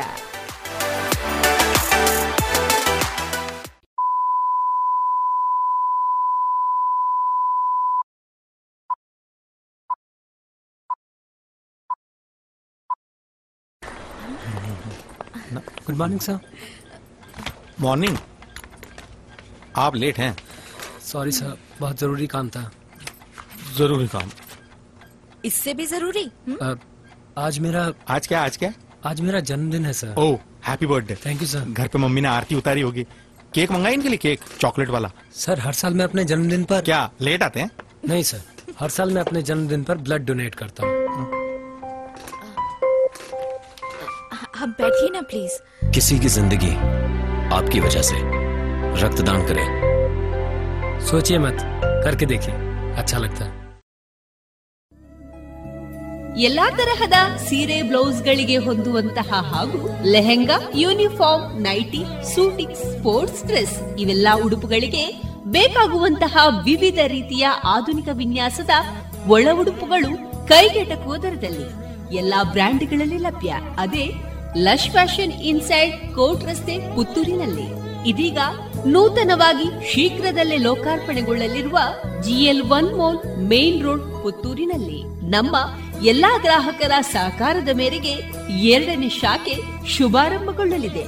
ಇನ್ನೂ ಹೆಚ್ಚಿನ ವಿಶಿಷ್ಟ ಶೈಲಿಯೊಂದಿಗೆ. ಇದೀಗ ಶೇಣಿ ಗೋಪಾಲಕೃಷ್ಣ ಭಟ್ ಚಾರಿಟೇಬಲ್ ಟ್ರಸ್ಟ್ ವತಿಯಿಂದ ಶೇಣಿ ಸಂಸ್ಮರಣೆ ಹರಿಕಥಾ ಸಪ್ತಾಹದ ಅಂಗವಾಗಿ ಪ್ರಸ್ತುತಗೊಂಡಂತಹ ಹರಿಕತೆ ಇದೀಗ ರೇಡಿಯೋ ಪಾಂಚಜನ್ಯದಲ್ಲಿ ಈ ದಿನದ ಹರಿಕತೆ ಭೂಕೈಲಾಸ. ಪ್ರಸ್ತುತಪಡಿಸುವಂತಹ ಹರಿದಾಸರು ವೈ ಅನಂತ ಪದ್ಮನಾಭ ಭಟ್ ಕಾರ್ಕಳ. ಇವರಿಗೆ ತಬಲದಲ್ಲಿ ಸಹಕರಿಸುವವರು ಶ್ರೀ ಪ್ರದೀಪ್ ಉಪಾಧ್ಯಾಯ ಮತ್ತು ಹಾರ್ಮೋನಿಯಂನಲ್ಲಿ ಶ್ರೀ ಎಂ ರಮೇಶ್ ಹೆಬ್ಬಾರ್. ಇದೀಗ ಕೇಳಿ ಭೂಕೈಲಾಸ ಹರಿಕತೆ. ಹರಿ ಓಂ ಶ್ರೀ ಗುರುಭ್ಯೋ ನಮಃ. ಪರಮಗುರುಭ್ಯೋ ನಮಃ. ಶ್ರೀ ವೇದವ್ಯಾಸಾಯ ನಮಃ.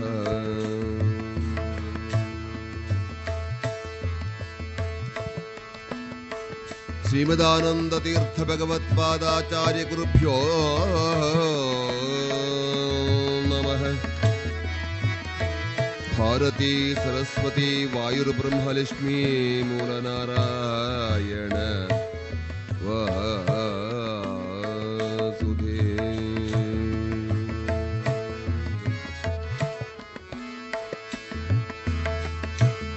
ವಾಗರ್ತಾವಿವ ಸಂಪ್ರಕ್ತೌ ವಾಗರ್ಥ ಪ್ರತಿಪತ್ತಯೇ ಜಗತಃ ಪಿತರೌ ವಂದೇ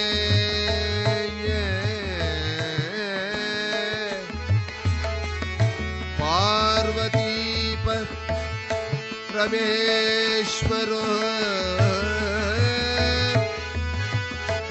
ಪಾರ್ವತೀಪ ರಮೇಶ್ವರೋ.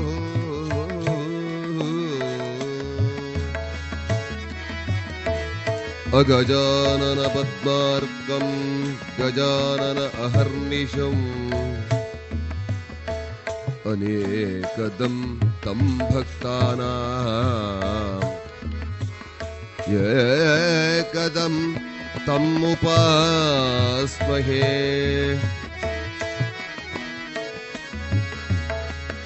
ಮೃತ್ಯುಂಜಯ ನಮಸ್ತುಭ್ಯಂ ಮೃತ್ಯುಹರ ನಮಃ. ಸರ್ವಮೃತ್ಯು ವಿನಾಶಾಯ ಮೃತ್ಯುಂಜಯ ನಮೋ ನಮಃ. ಆಪದಾಮಪಹರ್ತಾರಂ ತಾತಾರಂ ಸರ್ವಸಂಪದಾಂ ಲೋಕಾಭಿರಾಮಂ ಶ್ರೀರಾಮಂ ಭೂಯೋ ಭೂಯೋ ನಮಃ.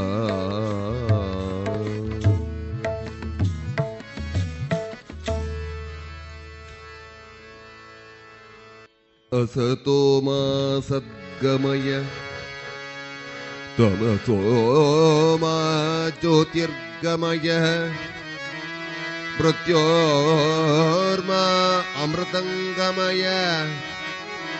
ಓಂ ಶಾಂತಿ ಓಂ ಶಾಂತಿ ಓಂ.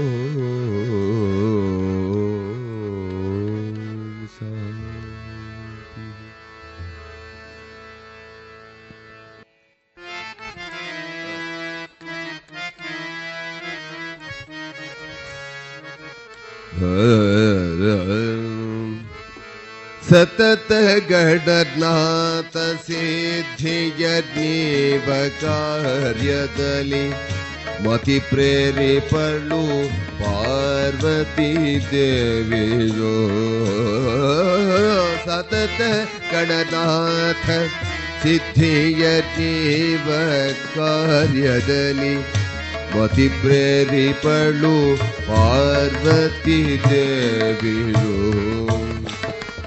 ಮುಕುತಿ ಪಥಕ್ಕೆ ಮನವೀವ ಮಹರುದ್ರ ದೇವರೋ. ಮುಕುತಿ ಪಥಕ್ಕೆ ಮನವೀವ ಮಹರುದ್ರ ದೇವರೋ. ಭಕುತಿದಾಯಗಳೋ ಭಾರತಿ ದೇವಿಯೋ. ಭಕುತಿದಾಯಗಳೋ ಭಾರತಿ ದೇವಿಯೋ. ಮುಕುತಿ ಪಥಕ್ಕೆ ಮನವೀವ ಮಹರುದ್ರ ದೇವರೋ.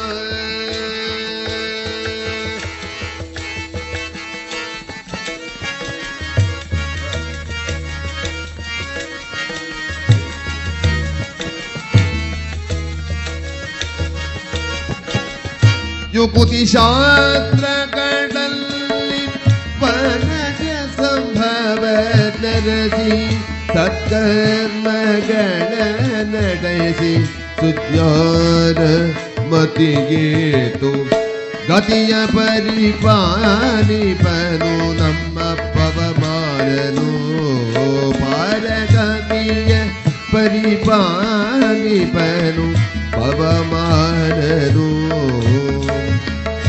ಚಿತ್ತದೊಳುವಾನಂದ ಸುಖ ಬರಿಬಡು ರಮ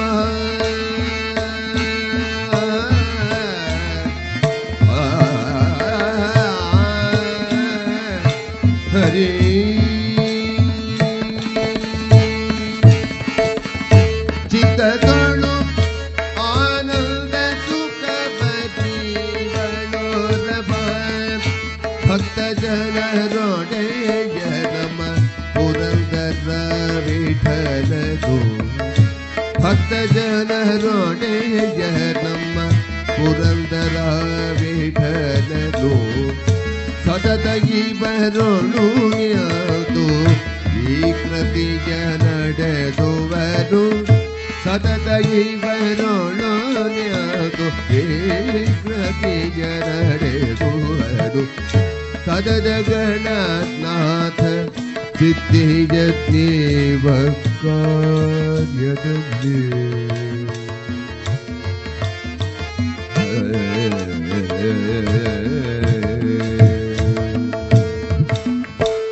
ಶ್ರೀಮದ್ರಮಾರಮಣ ಗೋವಿಂದಾನ್ಯ ಗೋವಿಂದ ಹರ ನಮಃ ಪಾರ್ವತಿ ಪತೆ ಹರ ಹರ ಮಹದೇವ.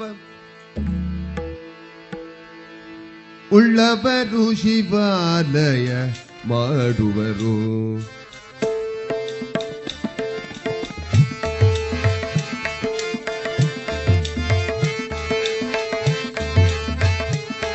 ಉಳ್ಳವರು ಶಿವಾಲಯ ಮಾಡುವರು. ನಾನೇನು ಮಾಡಲಿ ಬಡವನಯ್ಯ,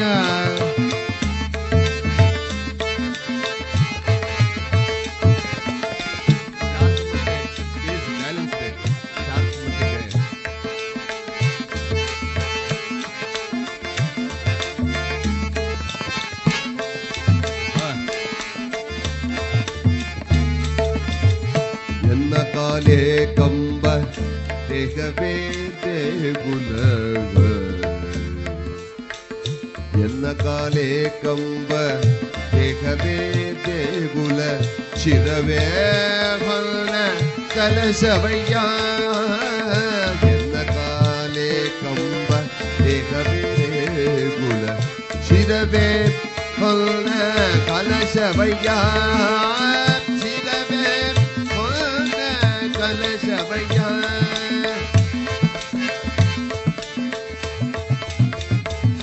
ಉಳ್ಳವರು ಶಿವಾಲಯ ಮಾಡುವರು,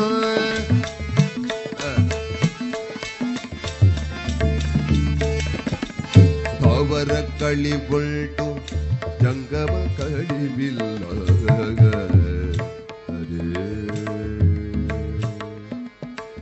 ಆ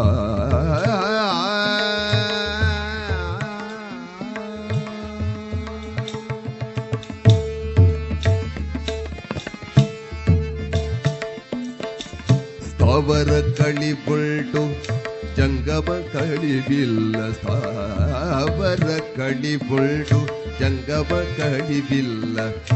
ಅಯ್ಯ ಕೇಳಯ್ಯ, ಅಯ್ಯ ಕೇಳಯ್ಯ ಕೂಡಲ ಸಂಗಮ ದೇವ, ಕೇಳಯ್ಯ ಕೂಡಲ ಸಂಗಮ ದೇವಯ್ಯ. ಶಿವಾಲಯ ಮಾಡುವರು, ನಾನೇನು ಮಾಡಲಿ ಬಡವನಯ್ಯ. ಉಳ್ಳವರು ಶಿವಾಲಯ ಮಾಡುವರು, ಮಾಡುವರು, ಮಾಡುವರು. ದೇಹೋ ದೇವಾಲಯ ಪ್ರೋಕ್ತ, ದೇವೋ ಜೀವಸನಾತನಃ.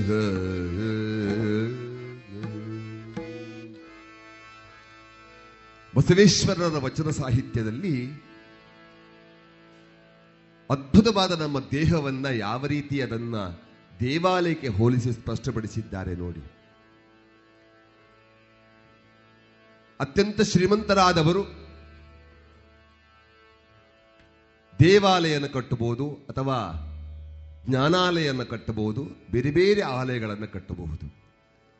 ಆದರೆ ಬಡವನಾದಂಥವನು ಆಲಯವನ್ನು ಕಟ್ಟಲಿಕ್ಕಾಗದಿದ್ರು ದೇವರೇ ಕೊಟ್ಟಂತಹ ಆಲಯ ಇದು ನಮ್ಮ ದೇಹ, ಅದನ್ನು ಇಷ್ಟು ಶ್ರೀಮಂತ ಬೇಕಾದ್ರೆ ಮಾಡಿಕೊಳ್ಳಬಹುದು.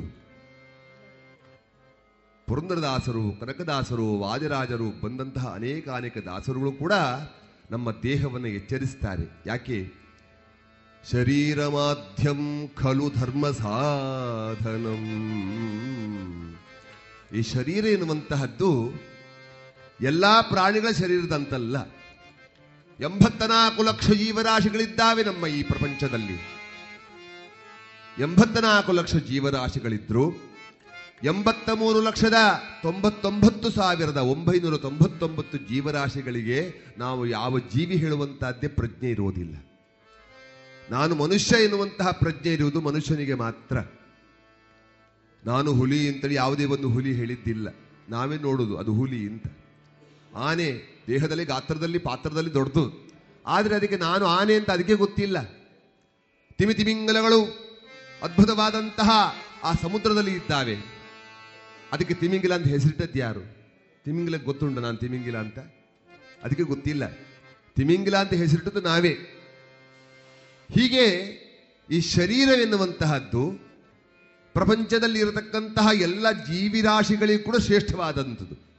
ಪುರಂದರದಾಸರು ಹೇಳ್ತಾರೆ, ಮಾನವ ಜನ್ಮ ದೊಡ್ಡದು, ಅದನ್ನು ಹಾನಿ ಮಾಡಲು ಬೇಡಿ ಹುಚ್ಚಪ್ಪಗಳಿರ ಅಂತೇಳಿ. ಅಂದರೆ ನಾವೇನು ನಾವೇ ಬಹಳ ಪ್ರಾಜ್ಞರು ತಿಳಿದವರು ಅಂತ ಹೇಳ್ತೇವೆ, ಆದರೆ ನಮಗಿಂತ ಪ್ರಾಜ್ಞರು ಹೇಳ್ತಾರೆ ನೀವು ಹುಚ್ಚರು ಅಂತ, ಹುಚ್ಚಪ್ಪಗಳಿರ. ಹಾಗಾದ್ರೆ ದೇಹೋ ದೇವಾಲಯ ಪ್ರೋಕ್ತ, ಈ ದೇಹ ಎನ್ನುವಂಥದ್ದು ದೇವಾಲಯಕ್ಕೆ ಸಮ. ಹೇಗೆ? ಎನ್ನ ಕಾಲೇ ಕಂಬ ದೇಹವೇ ದೇಗುಲ. ಯಾವುದೇ ಒಂದು ದೇವಾಲಯ ನಿಲ್ಲಬೇಕಾದ್ರೆ ಅದಕ್ಕೆ ಸ್ತಂಭಗಳು ಬೇಕು. ಆದರೆ ಅದು ಎಲ್ಲ ನಾಲ್ಕ ಎಂಟು ಹತ್ತು ಹದಿನೈದು ಸಾವಿರ ಕಂಬವೂ ಇರಬಹುದು, ಆದರೆ ನಮ್ಮ ದೇಹ ಎನ್ನುವಂತಹ ದೇವಾಲಯಕ್ಕೆ ಎರಡೇ ಕಂಬ ಸಾಕು. ಎರಡು ಕಾಲುಗಳು ಇದ್ದಿದ್ದರೆ ಅದು ದೇವಾಲಯ ಆಗ್ತದೆ. ಆದರೆ ದೇವಾಲಯ ಆಗ್ತದೆ ಹೌದು, ದೇವರೊಳಗೆ ಕೂತ್ಕೊಳ್ತಾರೋ ಅದು ನೋಡಬೇಕು ನಾವು. ದೇವರೊಳಗೆ ಕೂತ್ಕೊಳ್ಬೇಕಾದ್ರೆ ದೇಹವೇ ದೇಗುಲ. ಏನು? ನಾವು ಜ್ಞಾನಿ ಆಗಬೇಕು, ಇಡೀ ಪ್ರಪಂಚದ ಜ್ಞಾನವನ್ನು ನಾನು ತಿಳ್ಕೊಳ್ಬೇಕು. ಅದರಲ್ಲಿ ವಿಶೇಷವಾಗಿ ಭಗವಂತ ಎನ್ನುವಂತಹ ಪ್ರಜ್ಞೆಯಿಂದ ಭಗವಂತನನ್ನು ಧ್ಯಾನ ಮಾಡಿದರೆ ಈ ದೇಹ ಎನ್ನುವಂತಹ ದೇವಾಲಯದ ಒಳಗೆ ಭಗವಂತ ಬಂದು ಕೂತ್ಕೊಳ್ತಾನಂತೆ. ನಾವು ಹೇಳಂತ ಹೇಳಿದರೆ ಆ ದೇವರನ್ನು ನಾವು ಕಣ್ಣು ಬಿಟ್ಟು ನೋಡ್ಲಿಕ್ಕಾಗೋದಿಲ್ಲ. ಕಣ್ಣು ಮುಚ್ಚಿ ಮನಸ್ಸನ್ನು ಬಿಚ್ಚಿ ನಾವು ನೋಡಬೇಕಾಗ್ತದೆ. ಯಾಕೆ? ಕಣ್ಣು ಮುಚ್ಚಿದ್ರೆ ನಾವು ಇಡೀ ಪ್ರಪಂಚವನ್ನು ನೋಡ್ಬೋದು, ಕಣ್ಣು ಬಿಟ್ಟರೆ ನಮಗೆ ಎದುರಿದ್ದದ್ದು ಮಾತ್ರ ಕಾಣ್ತದೆ. ಹೀಗೆ ನಾವು ನೋಡ್ತಾ ಹೋದರೆ ನಾವು ಕಣ್ಣು ಮುಚ್ಚಿ ಯಾವ ದೇಶಕ್ಕೂ ಯಾವ ಲೋಕಕ್ಕೂ ಹೋಗಬಹುದು. ಅದಕ್ಕಾಗಿ ಹೇಳಿದ್ದಾರೆ ದೇಹೋ ದೇವಾಲಯ ಪ್ರೋಕ್ತ ದೇವೋ ಜೇ ದೇವೋ ಜೀವ ಸನಾತನಃ ಎನ್ನತಕ್ಕಂತಹ ಚಿಂತನೆ. ಕಾಲು ಕಂಬವಾಯಿತು, ದೇಹ ದೇಗುಲವಾಯಿತು, ಆದರೆ ದೇವಾಲಯಕ್ಕೆ ಒಂದು ಶಿರ ಕಲಶ ಅಂತ ಬೇಕು. ಶಿರವೇ ಹೊನ್ನ ಕಲಶವಯ್ಯ. ಯಾವ ರೀತಿ ಇದೆ ಅಂತ ಹೇಳಿದರೆ, ಈಗ ತಲೆಯನ್ನೆಲ್ಲ ಬೇರೆ ಬೇರೆ ರೀತಿಯಲ್ಲಿ ಎಲ್ಲ ದೀಪ ಸ್ವಲ್ಪ ಕೆಳಗಿಡ್ಬೋದಾ?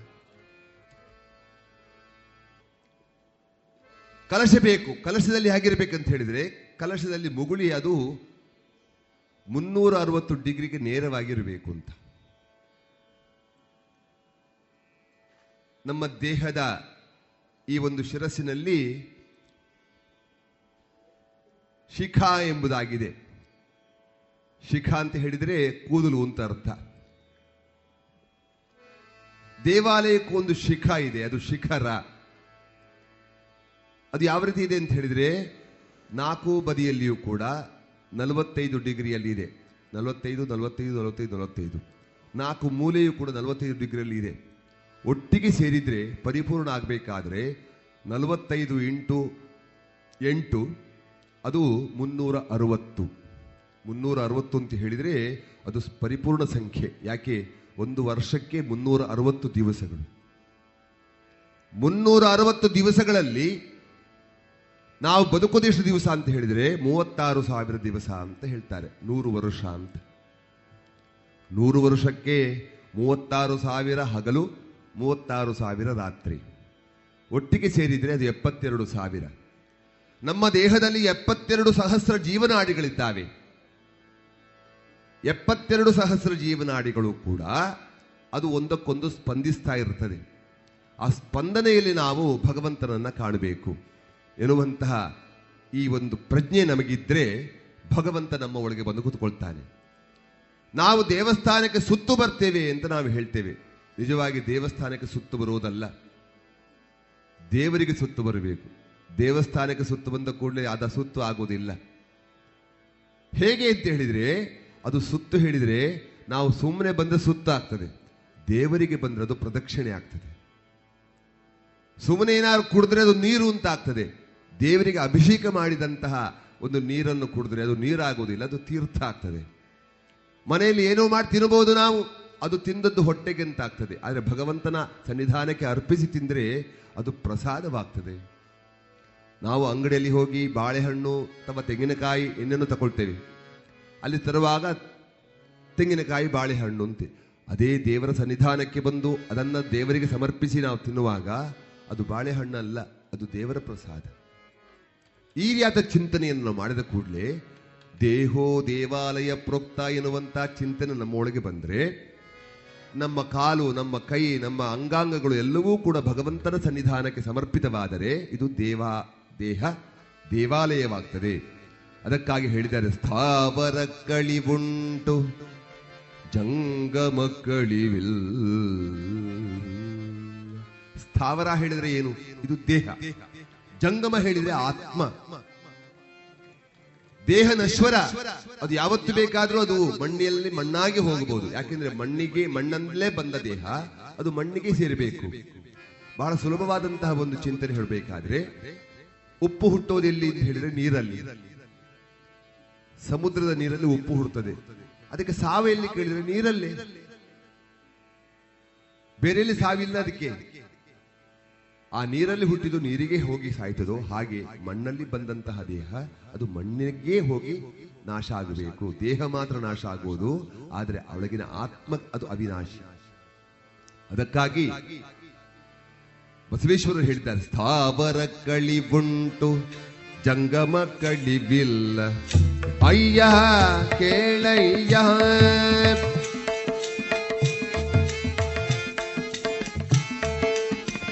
ಕೂಡಲ ಸಂಗಮ ದೇವ ಉಳ್ಳವನು ಶಿವಾಲಯ ಮಾಡುವರು ನಾನೇನು ಮಾಡಲಿ ಬಡವನಯ್ಯ.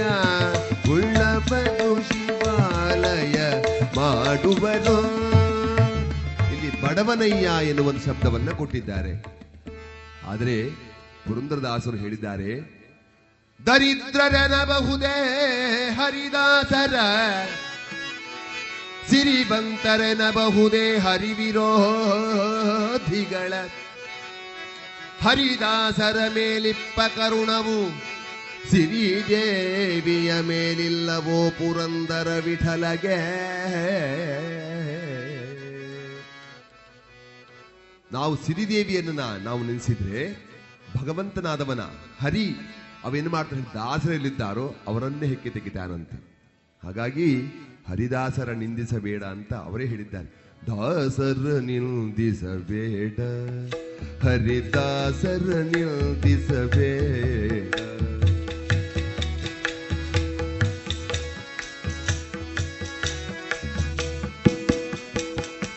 ದಾಸರ ನಿಂದಿಸಿ ರಾವಣ ಕೆಟ್ಟ, ವಿಭೀಷಣಗಾಯಿತು ಪಟ್ಟ. ದಾಸರ ನಿಂದಿಸಿ ರಾವಣ ಕೆಟ್ಟ, ವಿಭೀಷಣಗಾಯಿತು ಪಟ್ಟ. ದಾಸರ ನಿಂದಿಸಬೇಡ,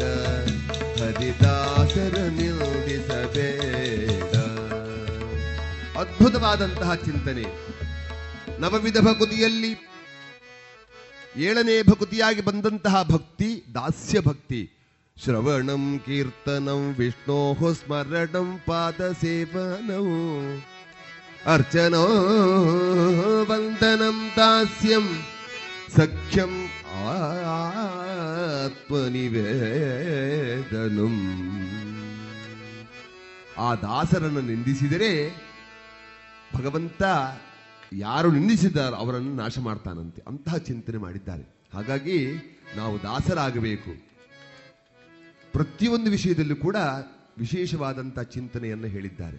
ಹಾಗಾದರೆ ನಾವು ದಾಸರು ಯಾವುದಕ್ಕೆ ಆಗಿದ್ದೇವೆ ಹೇಳಿದರೆ ಮೂರಕ್ಕೆ ದಾಸರಾಗಿದ್ದೇವೆ. ಹೆಣ್ಣು, ಹೊನ್ನು, ಮಣ್ಣು, ಈ ಮೂರಕ್ಕೆ ದಾಸರಾಗಿ ಯಾರ್ಯಾರು ಏನಾಗಿದ್ದಾರೆ ಎನ್ನುವುದನ್ನೇ ಈ ಚಿಂತನೆ ಹೇಳ್ತದೆ.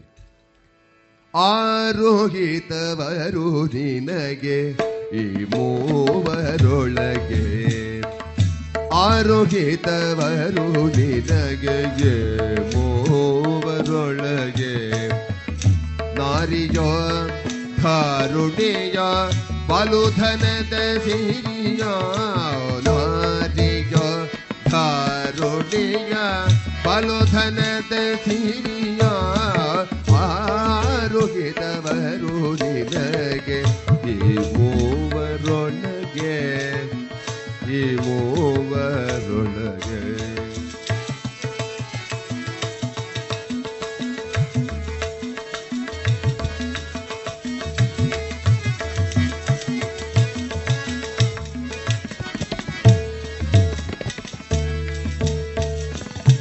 ಅನ್ಯರಲ್ಲಿ ಜನಿಸಿರ್ದ ಅಂಗನೆಯ ಕರೆತೋದು, ತನ್ನ ಮನೆಗವಳ ಯಜಮಾನಿಯನಿಸೆ. ಅನ್ಯರಲ್ಲಿ ಜನಿಸಿರ್ದ ಅಂಗನೆಯ ಕರೆತೋದು, ತನ್ನ ಮನೆಗವಳ ಯಜಮಾನಿಯನಿಸೆ. ಭಿನ್ನವಿಲ್ಲ ತೊಳರ್ಥ, ಭಿನ್ನವಿಲ್ಲ ತೊಳರ್ಥ ದೇಹವೆನಿಸುವ ಸತಿಯೋ, ಭಿನ್ನವಿಲ್ಲ ತೊಳರ್ಥ ದೇಹವೆನಿಸುವ ಸತಿಯೋ, ಕಣ್ಣಿನಲ್ಲಿ ನೋಡಲಾಜುವನು ಕಾಲವಶದೆ. ಆರೋಹಿತವರು ನಿನಗೆ ಈ ಮೂವರೊಳಗೆ,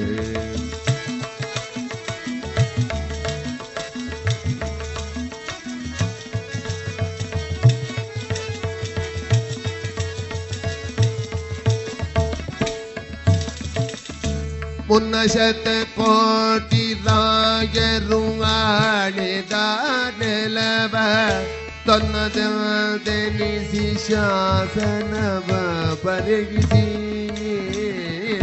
ಮುನ್ನ ಶತಕೋಟಿ ರಾಜರು ಆಳಿದ ನೆಲವ, ತನ್ನದೆನಿಸಿ ಶಾಸನವ ಬರೆಗಿದೆ.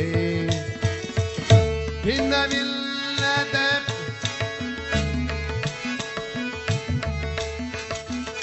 ಭಿನ್ನಣದ ಮನೆ ಕಟ್ಟಿ ಓಟ ಕೊಂದಳಬೇಕೆ,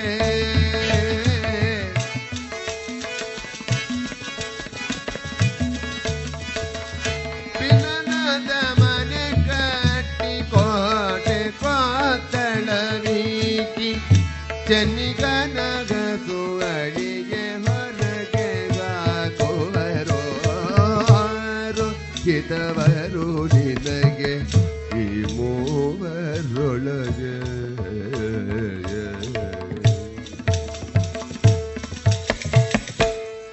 ಪುರಂದರದಾಸರಿ ಕೀರ್ತನೆ ಏನ್ ಹೇಳ್ತದೆ ಅಂತ ಹೇಳಿದ್ರೆ, ಇಡೀ ಪ್ರಪಂಚದಲ್ಲಿ ಪ್ರತಿಯೊಬ್ಬರು ಕೂಡ ಹೆಣ್ಣು, ಹೊನ್ನು, ಮಣ್ಣಿಗಾಗಿಯೇ ದಾಸರಾಗ್ತಾರೆ. ಎಷ್ಟು ಚೆನ್ನಾಗಿ ವಿವರಿಸ್ತಾರೆ ಹೇಳಿದ್ರೆ, ಅನ್ಯರಲ್ಲಿ ಜನಿಸಿರ್ದ ಅಂಗನೆಯ ಕರೆ ತಂತು. ಎಲ್ಲೋ ಹುಟ್ಟಿದಂತಹ ಒಂದು ಹುಡುಗಿ, ಎಲ್ಲೋ ಹುಟ್ಟಿದಂತಹ ಒಬ್ಬ ಹುಡುಗ ನೋಡಿ ಮದುವೆಯಾಗಿ ಇವಳು ನನ್ನ ಹೆಂಡತಿ ಹೆಂಡತಿ ಹೆಂಡತಿ ಅಂತ ಹೇಳಿ ಆ ಹೆಂಡತಿಯಿಂದ ಅನೇಕ ಸಂತಾನವನ್ನು ಪಡೆದು ಇನ್ನೇನು ತನ್ನ ಜೀವನದ ಕೊನೆಯಲ್ಲಿರುವಾಗ ಒಬ್ರು ಕೇಳ್ತಾರಂತೆ, ನಿನ್ನ ಹೆಂಡತಿ ನಿನ್ನ ಎಷ್ಟು ಪ್ರೀತಿ ಮಾಡ್ತಾಳೆ, ಅಯ್ಯೋ ನಾನು ಹೇಳಿದ್ರೆ ಅವಳಿಗೆ ಪ್ರಾಣ, ನನಗಾಗಿ ಪ್ರಾಣವನ್ನು ಬೇಕಾದ್ರೆ ಕೊಡ್ತಾಳೆ ಅಂತೇಳಿ. ಅವ ಕೇಳಿದವ ಹೆಂಡತಿ ಇದ್ದು ಹೆಂಡತಿ ಪ್ರಾಣ ಹಿಂಡಿದ ಮೇಲೆ ಅವ ಸನ್ಯಾಸಿ ಆದವ. ಅವ ಹೇಳ್ತಾನಂತೆ, ನನಗೂ ಹೆಂಡತಿ ಒಬ್ಬಳು ಇದ್ಲು, ಆದರೆ ನಿನ್ನ ಹೆಂಡತಿ ನಿನ್ನನಿಗೆ ಪ್ರಾಣ ಕೊಡ್ತಾಳಂತ ಹೇಳ್ತಾಳಲ್ಲ, ಒಂದು ಪರೀಕ್ಷೆ ಮಾಡಬೇಕು ಅಂತ. ಸರಿ ಮಾಡುವ, ನಾಳೆ ಬೆಳಗ್ಗೆ ನಾನು ಬರ್ತೇನೆ, ನಾನು ಹೇಗಿದ್ರು ಸನ್ಯಾಸಿ ಸನ್ಯಾಸಿಯಾಗಿ ಬಂದವ ನಿನ್ನ ಮನೆಗೆ ಬರಬೇಕಾದ್ರೆ. ನಾವು ಹಿಂದೆಲ್ಲ ನಾಟಕ ಮಾಡ್ತಿದ್ವಲ್ಲ ಶಾಲೆಯಲ್ಲಿ, ಹಾಗೆ ನೀನೊಂದು ನಾಟಕ ಮಾಡಬೇಕು. ಏನು? ನಾನು ದೂರದಲ್ಲಿ ಬರುವಾಗಲೇ ಅಯ್ಯೋ ಎದೇನೋ ಅಂತ ಹೇಳಿ ನೀನು ಬಿದ್ದು ಸಾಯಬೇಕು. ಎಲ್ಲಿ ಸಾಯಬೇಕು ಅಂತ ಹೇಳಿದ್ರೆ ಒಳಗಿನ ಕೋಣೆಯಲ್ಲಿ ಸಾಯಬೇಕು, ದೇವರ ಕೋಣೆಯಲ್ಲಿ. ಸರಿ, ಆಗ ನಿನ್ನ ಹೆಂಡತಿ ಬಂದು ನೋಡ್ತಾಳೆ, ಆಗ ನಿನ್ನ ಹೆಂಡತಿ ನಿನ್ನನ್ನು ಎಷ್ಟು ಪ್ರೀತಿ ಮಾಡ್ತಾಳೆ, ನಿನ್ಗೆ ಎಷ್ಟು ಪ್ರಾಣ ಕೊಡ್ತಾಳೆ ಅಂತ ಗೊತ್ತಾಗ್ತದೆ. ಸರಿ, ಮೊದಲೇ ಮಾತುಕತೆ ಆಗಿದೆ. ದೂರದಲ್ಲಿ ಸ್ನೇಹಿತ ಬರ್ತಾ ಇದ್ದಾನೆ, ಮನೆಯಲ್ಲಿ ಮೂರ್ನಾಲ್ಕು ಮಕ್ಕಳಿದ್ದಾರೆ, ಹೆಂಡತಿ ಇದ್ದಾರೆ, ಬೇಕಾದ ಧನ ಕನಕ ವಸ್ತು ವಾಹನ ಎಲ್ಲ ಇದೆ. ದೂರದಲ್ಲಿ ಬರತಕ್ಕಂಥ ಸ್ನೇಹಿತನನ್ನು ಕಂಡು ಹೇಳಿದ ಹಾಗೆ ಇವ ಒಳಗೆ ಹೋಗಿ ಒಂದೇ ಸಮನೆ ಬೊಬ್ಬು ಹಿಡಿತಾನೆ. ಅಯ್ಯೋ ನೋವು ನೋವು ಅಂತೇಳಿ ಬಡಾರಂತೆ ಬಿದ್ದು ಬಿಡ್ತಾನೆ. ಹೆಂಡತಿ ಆದವಳು ಓಡೋಡಿ ಬರ್ತಾಳೆ, ಗಂಡನ ನೋಡ್ತಾಳೆ, ಕ್ಷಣಾರ್ಧದಲ್ಲಿ ಎಲ್ಲ ಮರ ಕಟ್ಟಿ ಹೋಗಿದೆ. ಅಯ್ಯೋ ಸತ್ರೆ ಸತ್ರೆ, ಅಯ್ಯೋ ನೀವು ಸತ್ರಲ್ಲ, ನನಗಿನ್ ಯಾರು ಗತಿ ಅಂತ ಕೇಳ್ತಾ ಇದ್ದಾಳೆ. ಸತ್ತವನಿಗೆ ಯಾರು ಗತಿ ಅಂತ ಅವಳು ಕೇಳಲಿಲ್ಲ, ನನಗೆ ಯಾರು ಗತಿ. ಅಷ್ಟಾಗುವಾಗಲೇ ದೂರದಲ್ಲಿ ಬರ್ತಾ ಇದ್ದಾನೆ ಸ್ನೇಹಿತ, ಸನ್ಯಾಸಿ ರೂಪದಲ್ಲಿ ಬಂದಿದ್ದಾನೆ. ಕೇಳ್ತಾನೆ, ಅಮ್ಮ ಏನಾಯಿತು? ಈಗ ತಾನೇ ಸರಿ ಇದ್ರು, ಒಳಗೆ ಹೋಗಿ ಏನೋ ನೋವು ಅಂತ ಹೇಳಿದ್ರು ಬಿದ್ದು ಬಿಟ್ರು ನೋಡಿ, ಈಗ ಕೈಕಾಲ ಅಲ್ಲಾಡೋದು ಇಲ್ಲ, ಏನ್ ಮಾಡೋದು ಅಂತ ಗೊತ್ತಿಲ್ಲ. ಹೌದಾ, ಹಾಗಾದ್ರೆ ಅವನನ್ನು ಬದುಕಿಸುವ ನಂಗಂದ್ರೆ ಮಂತ್ರ ಗೊತ್ತಿದೆ, ನಾನೊಂದು ವಿಷಯ ಹೇಳ್ತೇನೆ, ಆಗ ನೀನು ಮಾಡಬಹುದಾ? ಹೋ, ನಾನು ಖಂಡಿತ ಮಾಡ್ತೇನೆ. ಹಾಗಾದರೆ ಒಂದು ಲೋಟ ಹಾಲು, ಬಿಸಿ ಹಾಲು ತಕೊಂಬ. ಹಾಲು ಅಂತ ಹೇಳಿದ ಕೂಡಲೇ ಒಳಗೆ ಹೋದ್ಲು, ಚೆನ್ನಾಗಿ ಹಾಲನ್ನು ಕುದಿಸಿ ಅದಕ್ಕೆ ಬರೀ ಕಲ್ಲು ಸಕ್ಕರೆ, ಕೇಸರಿ, ವಿಶೇಷವಾದಂತಹ ಬೇರೆ ಬೇರೆ ಪದಾರ್ಥಗಳನ್ನು ಹಾಕಿ ತಂದು ಕೊಡ್ತಾಳೆ ಸನ್ಯಾಸಿಗಳ ಹತ್ರ. ಸನ್ಯಾಸಿ ಹೇಳ್ತಾನೆ, ಅದನ್ನು ಹಿಡ್ಕೊಂಡು ನಾನು ಈಗ ಮೃತ್ಯುಂಜಯ ಜಪವನ್ನು ಮಾಡ್ತೇನೆ. ಮೃತ್ಯುಂಜಯ ನಮಸ್ತುಭ್ಯಂ ಮೃತ್ಯು ಹರಣಮಾಮ್ಯಹಂ ಸರ್ವಮೃತ್ಯು ವಿನಾಶಾಯ ಶ್ರೀ ಮೃತ್ಯುಂಜಯ ನಮೋ ನಮಃ ಮಾಡ್ತಾ ಇದ್ದಾನೆ ಮಾಡ್ತಾ ಇದ್ದಾನೆ ದೊಕ್ಕೋ ಅಂತೇಳುವ ಕೈಯಲ್ಲಿ ಕೊಡ್ತಾನೆ ಹೆಂಡತಿ ಕೈಯಲ್ಲಿ. ನೋಡು, ಇದಕ್ಕೆ ನಾನು ವಿಶೇಷವಾಗಿರತಕ್ಕ ಮಂತ್ರವನ್ನ ಉಪದೇಶ ಮಾಡಿದ್ದೇನೆ, ಈ ಹಾಲನ್ನು ನೀನು ಕುಡಿ ಅಂತ ಹೇಳ್ತಾನೆ. ನಾನು ಕುಡಿದ್ರೆ ಅವರು ಬದುಕ್ತಾರ? ಹೋ, ಖಂಡಿತವಾಗಿ ಬದುಕ್ತಾರೆ. ಇನ್ನೇನು ತುಟಿಯ ಹತ್ರ ತಂದಿದ್ದಾಳೆ, ತೊಕೊ ತೊಕೊ ಒಂದು ಹೇಳುದು ಮರ್ತೆ. ಏನು? ಯಾರು ಹಾಲು ಕುಡಿತಾರೋ ಅವರು ಸಾಯ್ತಾರೆ, ಅವನು ಬದುಕ್ತಾನೆ. ಇಷ್ಟು ಹೇಳಿದ ಕೂಡಲೇ ಬೆಲ್ಲ ಹಾಲಿನ ಲೋಟ ಕೆಳಗೆ ಬಂತು. ಓ ಮಗ ಅಂತ ದೊಡ್ಡ ಮಗನನ್ನು ಕರೀತಾಳೆ. ಮಗ ಬರ್ತಾನೆ. ನೋಡು, ಅವರು ಸನ್ಯಾಸಿಗಳು ಏನು ಹೇಳ್ತಾ ಇದ್ದಾರೆ, ಅಪ್ಪ ಈ ರೀತಿ ಆಗಿದೆ, ಅವರೇನು ಹಾಲು ತಂದು ಕೊಟ್ಟಿದ್ದಾರೆ. ಆ ಮಗನ ಹತ್ರ ಸನ್ಯಾಸಿ ಹೇಳ್ತಾನೆ, ನೋಡು ಅಮ್ಮನಿಗೆಲ್ಲ ವಿಷಯ ಹೇಳಿದ್ದೇನೆ, ಈ ಹಾಲು ನೀನು ಕೊಡಿ, ನೀನು ಕುಡಿದ್ರೆ ನೀನು ಸಾಯ್ತಿ, ಅಪ್ಪ ಬದುಕ್ತಾನೆ. ಅವ ಹೇಳ್ತಾನೆ, ನನಗೆ ಇತ್ತೀಚೆಗೆ ಮದುವೆಯಾಗಿ ಚಿಕ್ಕ ಚಿಕ್ಕ ಮಕ್ಕಳು ಇದ್ದಾವೆ, ಹಾಗಾಗಿ ನಾನು ಸತ್ತರೆ ಮಕ್ಕಳನ್ನ ನೋಡ್ಕೊಳ್ಳೋರು ಯಾರೂ ಇಲ್ಲ, ನನ್ಗೆ ಗೊತ್ತಾಗೋದಿಲ್ಲ ಅಂತ ಮತ್ತೊಬ್ಬರು ಅವನು ಏನೋ ಒಂದು ಹೇಳಿ ಹೋಗ್ತಾನೆ. ಕೊನೆಯ ಮಗ ಬರ್ತಾನೆ, ಅವನನ್ನು ಕರಿತಾನೆ, ತಗೋ ಹಾಲು ಕುಡಿ. ಅವನು ಹೇಳ್ತಾನೆ, ಮೊನ್ನೆ ನಾನು ಇಂಜಿನಿಯರಿಗೆ ಫೀಸ್ ಕಟ್ಟಿದ್ದು ಎರಡು ಲಕ್ಷ ರೂಪಾಯಿ, ನಾಡ್ದು ಎಕ್ಸಾಮ್ ಇದೆ, ನಾನು ಸತ್ತರೆ ಎಕ್ಸಾಮ್ ಬರೆಯೋದು ಯಾರು? ಆವಾಗ ಗೊತ್ತಾಗ್ತದೆ ಎಲ್ಲ. ಇವಾಗ ಕೇಳ್ತಾ ಇದ್ದಾನೆ ಸತ್ತು ಮಲಗಿದವ. ಆಗ ಸನ್ಯಾಸಿ ಹೇಳ್ತಾನೆ, ತಗೊಳ್ಳಿ ಆ ಹಾಲು, ಯಾರು ಕುಡಿಯೋದಿಲ್ವಾ, ಅದಕ್ಕೆ ಏನಾರು ಒಂದು ವ್ಯವಸ್ಥೆ ಮಾಡಬೇಕು ಹೇಳುವಾಗ ಮನೆಯಲ್ಲಿ ಒಂದು ನಾಯಿ ಇತ್ತು. ಆ ನಾಯಿಗೆ ಕೊಂಡೋಗಿ ಹಾಲು ಇರ್ತಾರೆ. ಜೀವಮಾನದಲ್ಲಿ ನಾಯಿಗೆ ಹಾಲು ಹಾಕಿದ್ದಿಲ್ಲ ಅವರು. ನಾಯಿ ಹಾಲು ಅಂತ ಹೀಗೆ ನೋಡ್ತದೆ, ಹಾಗೆ ಬಿಟ್ಟಿಸಿದು ಹೋಗ್ತದೆ. ಆಗ ಸನ್ಯಾಸಿ ಹೇಳ್ತಾನೆ, ಆ ಹಾಲನ್ನು ಹೆಚ್ಚು ಕುಡಿ, ನಾನು ಕುಡಿತೇನೆ. ಹಾ, ನೀವು ಕುಡಿತ ಸ್ವಾಮಿ, ದೊಡ್ಡ ಉಪಕಾರ ಆಯಿತು, ನೀವು ಬಂದದ್ದು ನಮಗೆ ದೇವರು ಬಂದಾಗ ಆಯಿತು ಅಂತ ಹೇಳಿ ಆ ಹಾಲನ್ನು ತೆಗೆದು ಆ ಸನ್ಯಾಸಿ ಕೈಯಲ್ಲಿ ಕೊಟ್ಟುವಾಗ ಆ ಸನ್ಯಾಸಿ ಆ ಹಾಲನ್ನು ಘಟ ಘಟ ಘಟ ಘಟನೆ ಕುಡಿತಾನೆ. ಕುಡಿದ ಕೂಡಲವ ಹೇಳ್ತಾನೆ, ಸನ್ಯಾಸಿ ಸಾಯಲಿಲ್ಲ, ಯಾಕೆ ಅವನು ನಾಟಕ ಮಾಡಿದ್ದಲ್ಲ. ಹಾಗಾದ್ರೆ ಕೇಳ್ತಾರೆ, ಆರೋಹಿತವರು ನಿನಗೆ ಈ ಮೂವರೊಳಗೆ ನಾರಿಯೋ ಅಲ್ಲ, ನಾರಿ ಅಲ್ಲ. ಹಾಗಾಗಿ ನಿನಗೆ ಯಾರೂ ಇಲ್ಲ. ನಿನ್ನ ಕೊನೆಯ ಕಾಲದಲ್ಲಿ ನಿನ್ನ ದೇಹದಿಂದ ಆ ಆತ್ಮ ಹೊರಟು ಹೋದ ಮೇಲೆ ಆ ದೇಹವನ್ನು ಎಲ್ಲಿಡ್ತಾರೆ ಹೇಳಿದ್ರೆ, ಹೊರವಾಗಿಲ್ಲ ತುಳಸಿ ಕಟ್ಟಲು ತಂದು ಇಡ್ತಾರೆ. ಅಲ್ಲಿ ಇಡುವಾಗ ಒಂದು ಸೂಕ್ತಿ ಹೇಳ್ತದೆ, ಧನಾನಿ ಭೂಮ ಪಶುವಶ್ಚ ಗೋಷ್ಟೇ ಭಾರ್ಯಾಗೃಹದ್ವಾರಿ ಸುತಾಹ ಸ್ಮಶಾನೆ ದೇಹಾಂಶ್ಚಿತಾಯಾಂ ಪರಲೋಕ ಮಾರ್ಗೇ ಕರ್ಮಾನುಗಚ್ಚತಿ ಜೀವ ಏಕಃ. ಏನು, ನೀನು ಎಷ್ಟು ಸಂಪಾದನೆ ಮಾಡಿದ್ರು ನಿನ್ನ ಸತ್ತ ಮೇಲೆ ಅದು ಭೂಮಿಯಲ್ಲೇ ಬಿಟ್ಟು ಹೋಗಬೇಕು. ಅದನ್ನು ಡಿ ಡಿ ಮಾಡಿ, ಚೆಕ್ ಮಾಡಿ, ಅಥವಾ ಏನೇನೋ ಮಾಡಿಕೊಂಡು ಹೋಗ್ಲಿಕ್ಕೆ ಆಗೋದಿಲ್ಲ. ಧನಾನಿ ಭೂಮವು ಪಶುವಷ್ಟ ಗೋಷ್ಠೆ. ಪಶು ಸಂಪತ್ತಿದ್ರೆ ಅದು ಹಟ್ಟಿಯಲ್ಲಿ ಇರ್ತದೆ, ಅವುಗಳು ನಿನ್ನ ಹಿಂದೆ ಬರೋದಿಲ್ಲ. ಬಹಳ ಪ್ರೀತಿಯ ಹೆಂಡತಿ ನನಗಾಗಿ ಪ್ರಾಣ ಕೊಡ್ತಾಳಂತ ಹೇಳ್ತಾ ಹೇಳ್ತೀಯಲ್ಲ, ಅವಳು ಭಾರ್ಯ ಗೃಹದ್ವಾರಿ, ದೊಡ್ಡ ಹೆಬ್ಬಾಗಿಲನ ಒಳಗೆ ಇರ್ತಾಳೆ, ಹೊರಗೆ ಸಮೇತ ಹೋಗೋದಿಲ್ಲ. ಬಹಳ ಪ್ರೀತಿಯಿಂದ ಸಾಕಿದಂತಹ ಮಕ್ಕಳು ಇಲ್ಲಿ ಬರ್ತಾರಂತ ಕೇಳಿದ್ರೆ ಸುತಾಹ ಸ್ಮಶಾನೆ, ಆ ತಂದೆಯ ಆ ಒಂದು ಏನು ದೇಹ ಇದೆ ಅದನ್ನು ಹೊತ್ತುಕೊಂಡು ಸ್ಮಶಾನದವರೆಗೆ ಬರ್ತಾರೆ. ದೇಹ ನಿನ್ನೊಟ್ಟಿಗಿರ್ತದಂತ ಕೇಳಿದ್ರೆ ಇಲ್ಲ.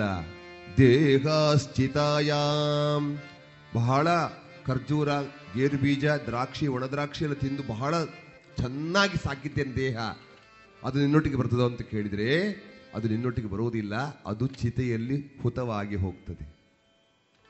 ಹಾಗಾದ್ರೆ ನಿನ್ನೊಟ್ಟಿಗೆ ಬರೋದು ಯಾವುದು ಅಂತ ಕೇಳಿದರೆ ನೀನು ಮಾಡಿದ ಸತ್ಕರ್ಮಗಳು, ದಾನ ಧರ್ಮಗಳು, ನೀನು ಮಾಡಿದಂಥ ಪುಣ್ಯ ಕೆಲಸ, ಅದು ಮಾತ್ರ ಪರಲೋಕ ಮಾರ್ಗೇ ಕರ್ಮಾನುಗಚ್ಚತಿ ಜೀವ ಏಕಃ. ಹಾಗಾದ್ರೆ ನೀನು ಏನು ಮಾಡಬೇಕು ಅಂತ ಹೇಳಿದ್ರೆ, ಮಂಚ ಬಾರದು, ಮಡದಿ ಬಾರಳು, ಕಂಚು ಕನ್ನಡಿ ಬಾರದು, ಸಂಚಿತಾರ್ಥದ ದ್ರವ್ಯ ಬಾರದು, ಮುಂಚೆ ಮಾಡಲು ಹರಿ ಧ್ಯಾನವ.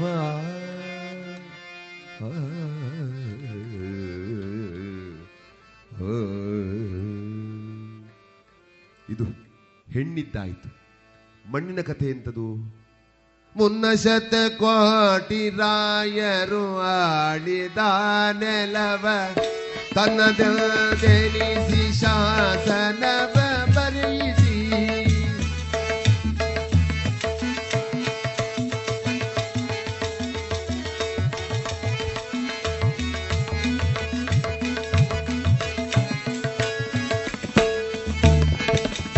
ಪಿನ್ನಡದ ಮನೆ ಕಟ್ಟಿ ಕೋಟೆ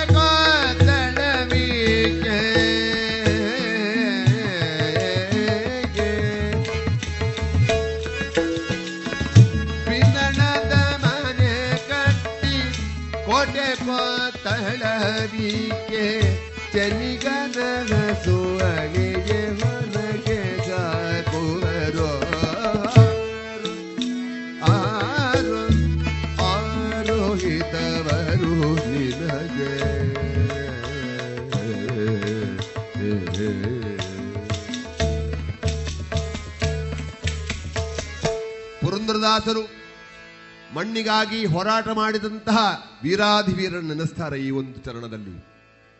ಹಿಂದೆ ರಾವಣ ಅನೇಕಾನೇಕ ಸ್ವರ್ಣ ಲಂಕೆಯನ್ನು ಗೆದ್ದು ಬಂದ, ಸ್ವರ್ಣ ಲಂಕೆಯನ್ನ ಆಳಿದ. ಆ ಸ್ವರ್ಣ ಲಂಕೆ ಅವನ ಅಣ್ಣನದ್ದು, ಕುಬೇರನದ್ದು. ರಾವಣನ ತಂದೆ ವಿಶ್ರವಸು, ಅವನಿಗೆ ಎರಡು ಹೆಂಡತಿಯರು, ಒಬ್ಬಳು ವರವರ್ಣನಿ ಮತ್ತೊಬ್ಬಳು ಕೈಕಸೆ. ವರವರ್ಣನಿಗೆ ಹುಟ್ಟಿದವ ಕುಬೇರ, ಅವ ಸಂಪತ್ತಿನ ಅಧಿಪತಿ. ಸ್ವರ್ಣಲಂಕೆಯ ನಿರ್ಮಾಣ ಮಾಡಿದಂತಹ ಶಿವ ಆ ಕುಬೇರನಿಗೆ ಆ ಇಡೀ ಲಂಕೆಯನ್ನ ಕೊಟ್ಟು ಹೋದ, ನೀನು ಸಾಮ್ರಾಜ್ಯವನ್ನ ನಡೆಸುವಂತೇಳಿ. ಆದರೆ ಕೈಕಸೆ ರಾವಣನ ಬುದ್ಧಿ ಗಡಿಸಿ ಕುಬೇರನನ್ನು ಓಡಿಸಿ ಸ್ವರ್ಣಲಂಕೆಯನ್ನ ರಾವಣನ ವಶಕ್ಕಾಗಿ ಮಾಡಿದ್ಲು. ಇಂತಹ ಒಂದು ಪರಿಸ್ಥಿತಿ ಇದೆ. ಇವನಿಗೆ ಒಂದು ಕಡೆ ಹೆಣ್ಣಿನ ಹುಚ್ಚು, ಮತ್ತೊಂದು ಕಡೆ ಮಣ್ಣಿನ ಹುಚ್ಚು. ಅದಕ್ಕಾಗಿ ಹೇಳ್ತಾರೆ, ಹೆಣ್ಣಿಗಾಗಿ ರಾವಣ ಸತ್ತ, ಮಣ್ಣಿಗಾಗಿ ದುರ್ಯೋಧನ ಸತ್ತ ಅಂತ. ಅದೆಷ್ಟೋ ರಾಜರುಗಳು ಕೋಟೆ ಕೊತ್ತಗಳನ್ನು ಕಟ್ಟಿಸಿ ನಮ್ಮದು ನನ್ನದು ನನ್ನದು ಅಂತ ಹೇಳಿ ಎಲ್ಲ ರಾಜ್ಯಭಾರವನ್ನು ಮಾಡಿದ್ದಾರಲ್ಲ, ಆ ಕೋಟೆ ಕೊತ್ತಲಗಳು ಎಲ್ಲಿದ್ದಾವೆ? ಅವರ ಹಿಂದೆ ಹೋಗಿದ್ದಾವೋ? ಹೋಗಲಿಲ್ಲ. ಯಾಕೆ? ಇವ ಸತ್ತ ಮೇಲೆ ಅದು ಯಾರ್ಯಾರೋ ಪಾಲಾಗಿ ಹೋಗಿದೆ. ಹಾಗಾಗಿ ಪುರಂದರದಾಸರು ಒಂದು ಕಡೆ ಹೇಳ್ತಾರೆ, ನೀನು ಯಾವುದಕ್ಕೆ ಅಂಜಬೇಕು? ಉರಿಗಂಜೆ ಸ್ವರಗಂಜೆ ಶರಧಿಯ ಜಲಗಂಜೆ ಹಾವಿಗಂಜೆ ಚೇಡಿಗಂಜೆ ಉರಿಗಂಜೆ ಸಹರೆ ಗಂಜೆ ಶರಧಿಯ ಜಲಗಂಜೆ ಹಾವಿಗಂಜೆ ಚೇಡಿಗಂಜೆ ಕತ್ತಿಯ ಧಾರೆ ಗಂಜೆ ಒಂದ ಕಂಜುವೆ ಬಂದ ಕಳಕುವೆ ಪರಧನ ಪರಸತಿಗೆ ಎರಡ ಕಂಜುವೆ ನೈಯ ಹಿಂದೆ ರಾವಣ ಕೌರವರೇನಾಗಿ ಹೋದರೋ ಮುಂದೆನ್ನ ಸನಹೋ ಶ್ರೀ ಪುರಂದರ ವಿಠಲ ಪುರಂದರ ವಿಠಲ ವಿಠಲ ವಿಠಲ. ಮನುಷ್ಯನಿಗೆ ಎರಡು ವಕಾರಗಳು ಒಲಿದು ಬರಬೇಕಂತೆ. ಇವ ಹೋಗಿ ಅದನ್ನು ಆಕ್ರಮಣ ಮಾಡಲಿಕ್ಕಿಲ್ಲ. ಒಂದು ವಕಾರ ಅದು ವಿತ್ತ, ಹಣ. ಮತ್ತೊಂದು ವನಿತ. ವಿತ್ತ ಮತ್ತು ವನಿತ ನನಗೆ ಬೇಕು ಅಂತ ಕೈ ಹಾಕಿದರೆ ಸಿಗೋದಿಲ್ಲ. ಬ್ಯಾಂಕಲ್ಲಿ ತುಂಬ ಹಣ ಉಂಟು, ದರೋಡೆ ಮಾಡಲಿಕ್ಕೆ ಹೋದರೆ ಇವನನ್ನು ಬಂಧಿಸ್ತಾರೆ. ಚೆನ್ನಾಗಿರುವ ಹೆಣ್ಣಿದೆ ಅಂತ ಹೇಳಿ ಕೈ ಹಾಕ್ಲಿಕ್ಕೆ ಹೋದರೆ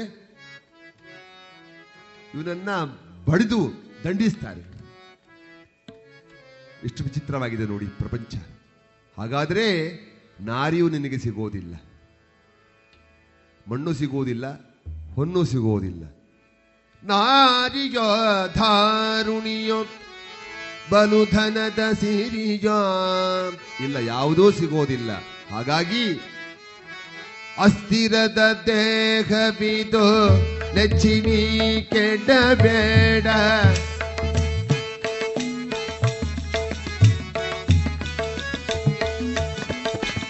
ಸ್ವಸ್ಥದಲ್ಲಿ ನೆನೆ ಕಂಡ ಹರಿಪಾದವ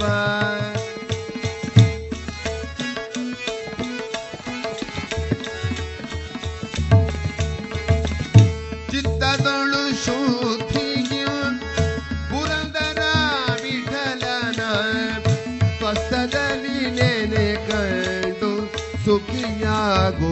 ಮನುಜ ರೋಹಿತವರು ನಿನಗೆ ಊರೊಳಗೆ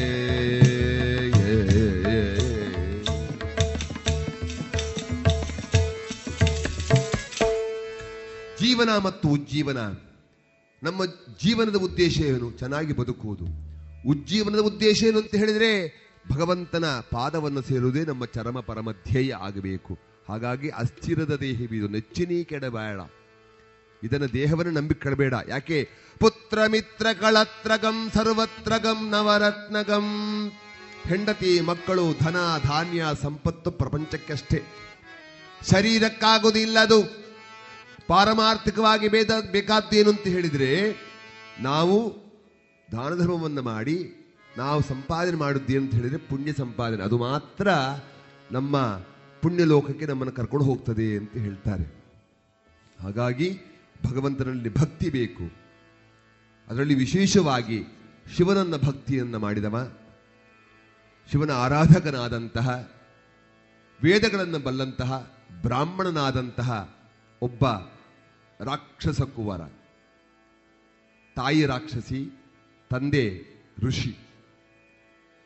ಇವರ ಒಂದು ಮಗನಾಗಿ ಹುಟ್ಟಿದವನೇ ರಾವಣ. ಅವ ಮಾಡಿದಂತಹ ಕೆಲಸ ಏನು ಅಂತ ಹೇಳಿದರೆ ಅವ ಎರಡೂ ಬೇಕಿತ್ತು ಅವನಿಗೆ. ಸ್ವರ್ಣಲಂಕೆಯೂ ಬೇಕಿತ್ತು, ವಿತ್ತವೂ ಬೇಕಿತ್ತು, ವನಿತವೂ ಬೇಕಿತ್ತು.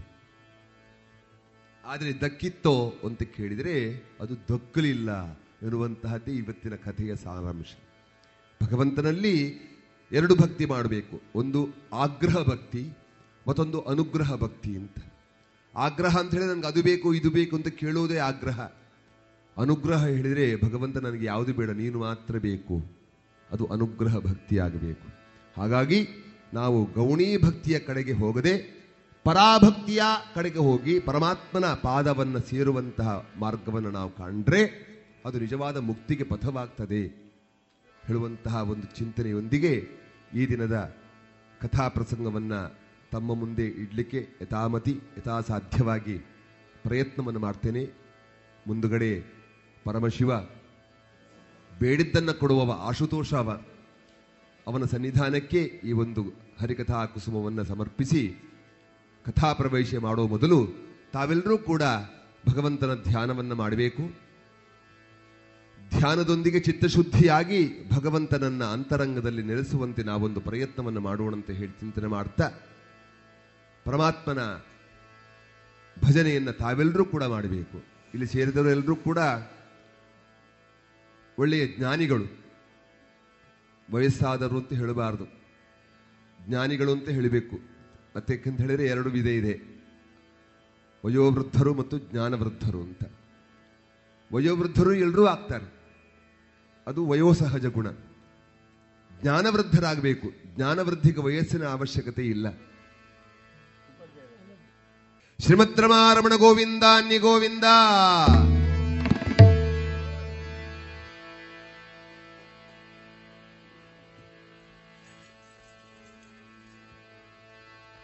ಶಂಭೋ ಶಿವ ಶಂಭೋ ಶಿವ ಶಂಭೋ ಸ್ವಯಂಭೋ.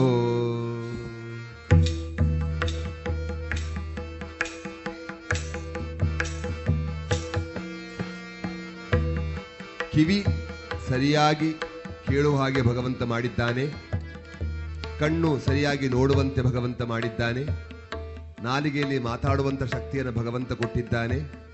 ಆದರೆ ಕಿವಿಯಲ್ಲಿ ಕೇಳಿದ್ದನ್ನು, ಕಣ್ಣಲ್ಲಿ ನೋಡಿದ್ದನ್ನು ನಾಲಿಗೆಯಲ್ಲಿ ಎತ್ತಿ ಹೇಳಿ ಭಗವಂತನ ಭಕ್ತಿಯನ್ನು ಮಾಡಬೇಕು ಅಂತ ನಾನು ಹೇಳ್ತಾ ಇದ್ದೇನೆ.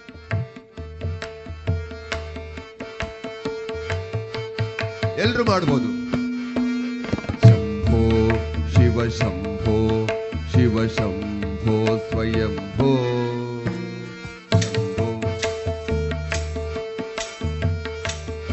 ಸಾಲದು ಏನು ಕೇಳೋದಿಲ್ಲ.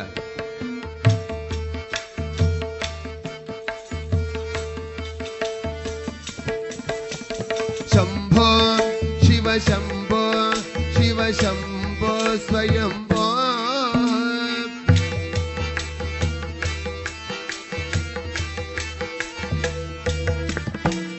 ಶಂಭೋ ಶಿವ ಶಂಭೋ ಶಿವ ಶಂಭೋ ಸ್ವಯಂಭೋ.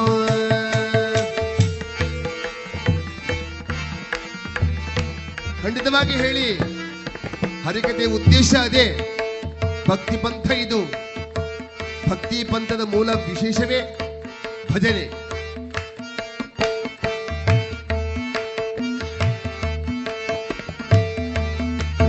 ಶಂಭೋ ಶಿವ ಶಂಭೋ ಶಿವ ಶಂಭೋ ಸ್ವಯಂಭೋ.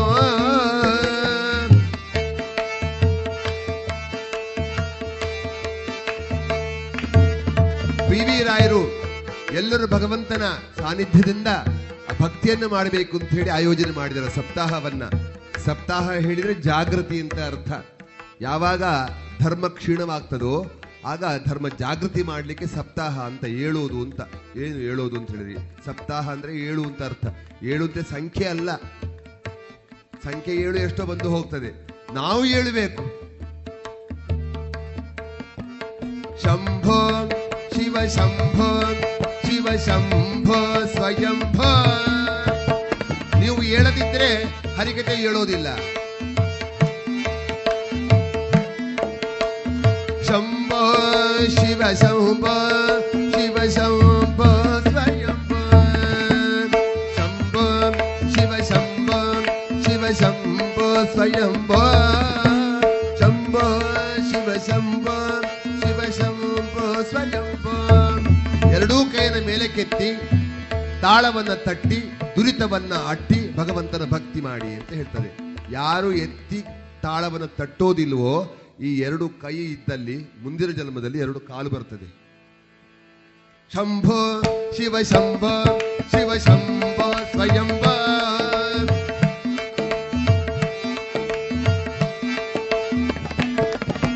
ಶಂಭ ಶಿವ ಶಂಭ ಶಿವ ಶಂಭ ಸ್ವಯಂಭ ಶಿವ ಶಂಭ ಸ್ವಯಂಭ ಶಿವ ಶಂಭ ಸ್ವಯಂಭ. ಶ್ರೀಮಂತ್ರವಾರುಣ ಗೋವಿಂದಾನಿ ಗೋವಿಂದ ಗಟ್ಟಿಯಾಗಿ ಹರಣಮ ಪಾರ್ವತಿ ಪದೇ ಹರ ಹರ ಮಹದೇವ.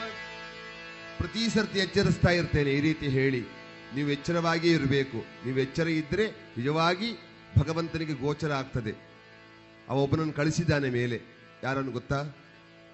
ಚಿತ್ರಗುಪ್ತ ಅಂತ ಅವನಿಗೆ ಹೆಸರು. ಅವ ಗುಪ್ತವಾಗಿ ಚಿತ್ರವನ್ನು ಮಾಡ್ತಾ ಇರ್ತಾನೆ. ಈಗ ಸ್ಯಾಟಲೈಟ್ ಅಂತ ನಾವೇನು ಹೇಳ್ತೇವೆ, ಅದೇ ರೀತಿ ಯಾರೆಲ್ಲ ಭಕ್ತಿ ಮಾಡ್ತಾರೋ ಈ ಹರಿಕಥೆಯಲ್ಲಿ ಅವರನ್ನು ಎತ್ತಿ ಹಿಡಿತಾನಂತೆ ಭಗವಂತ. ಶ್ರೀಮದ್ ರಮಾರಮಣ ಗೋವಿಂದ ಅನ್ನಿ ಗೋವಿಂದ. ಅಲ್ಲಿದ್ದವು ಇಲ್ಲಿ ಓಡಿ ಬರಬೇಕು, ಯಾರೋ ಗೋವಿಂದನನ್ನು ಹೇಳ್ತಾ ಇದ್ದಾರೆ ಅಂತ ಹೇಳಿ, ನನ್ನನ್ನು ಕರಿತಾ ಇದ್ದಾರೆ ಅಂತ ಹೇಳಿ. ಹರ ನಮ ಪಾರ್ವತಿ ಪತೆಯೇ ಹರ ಹರ ಮಹದೇವ.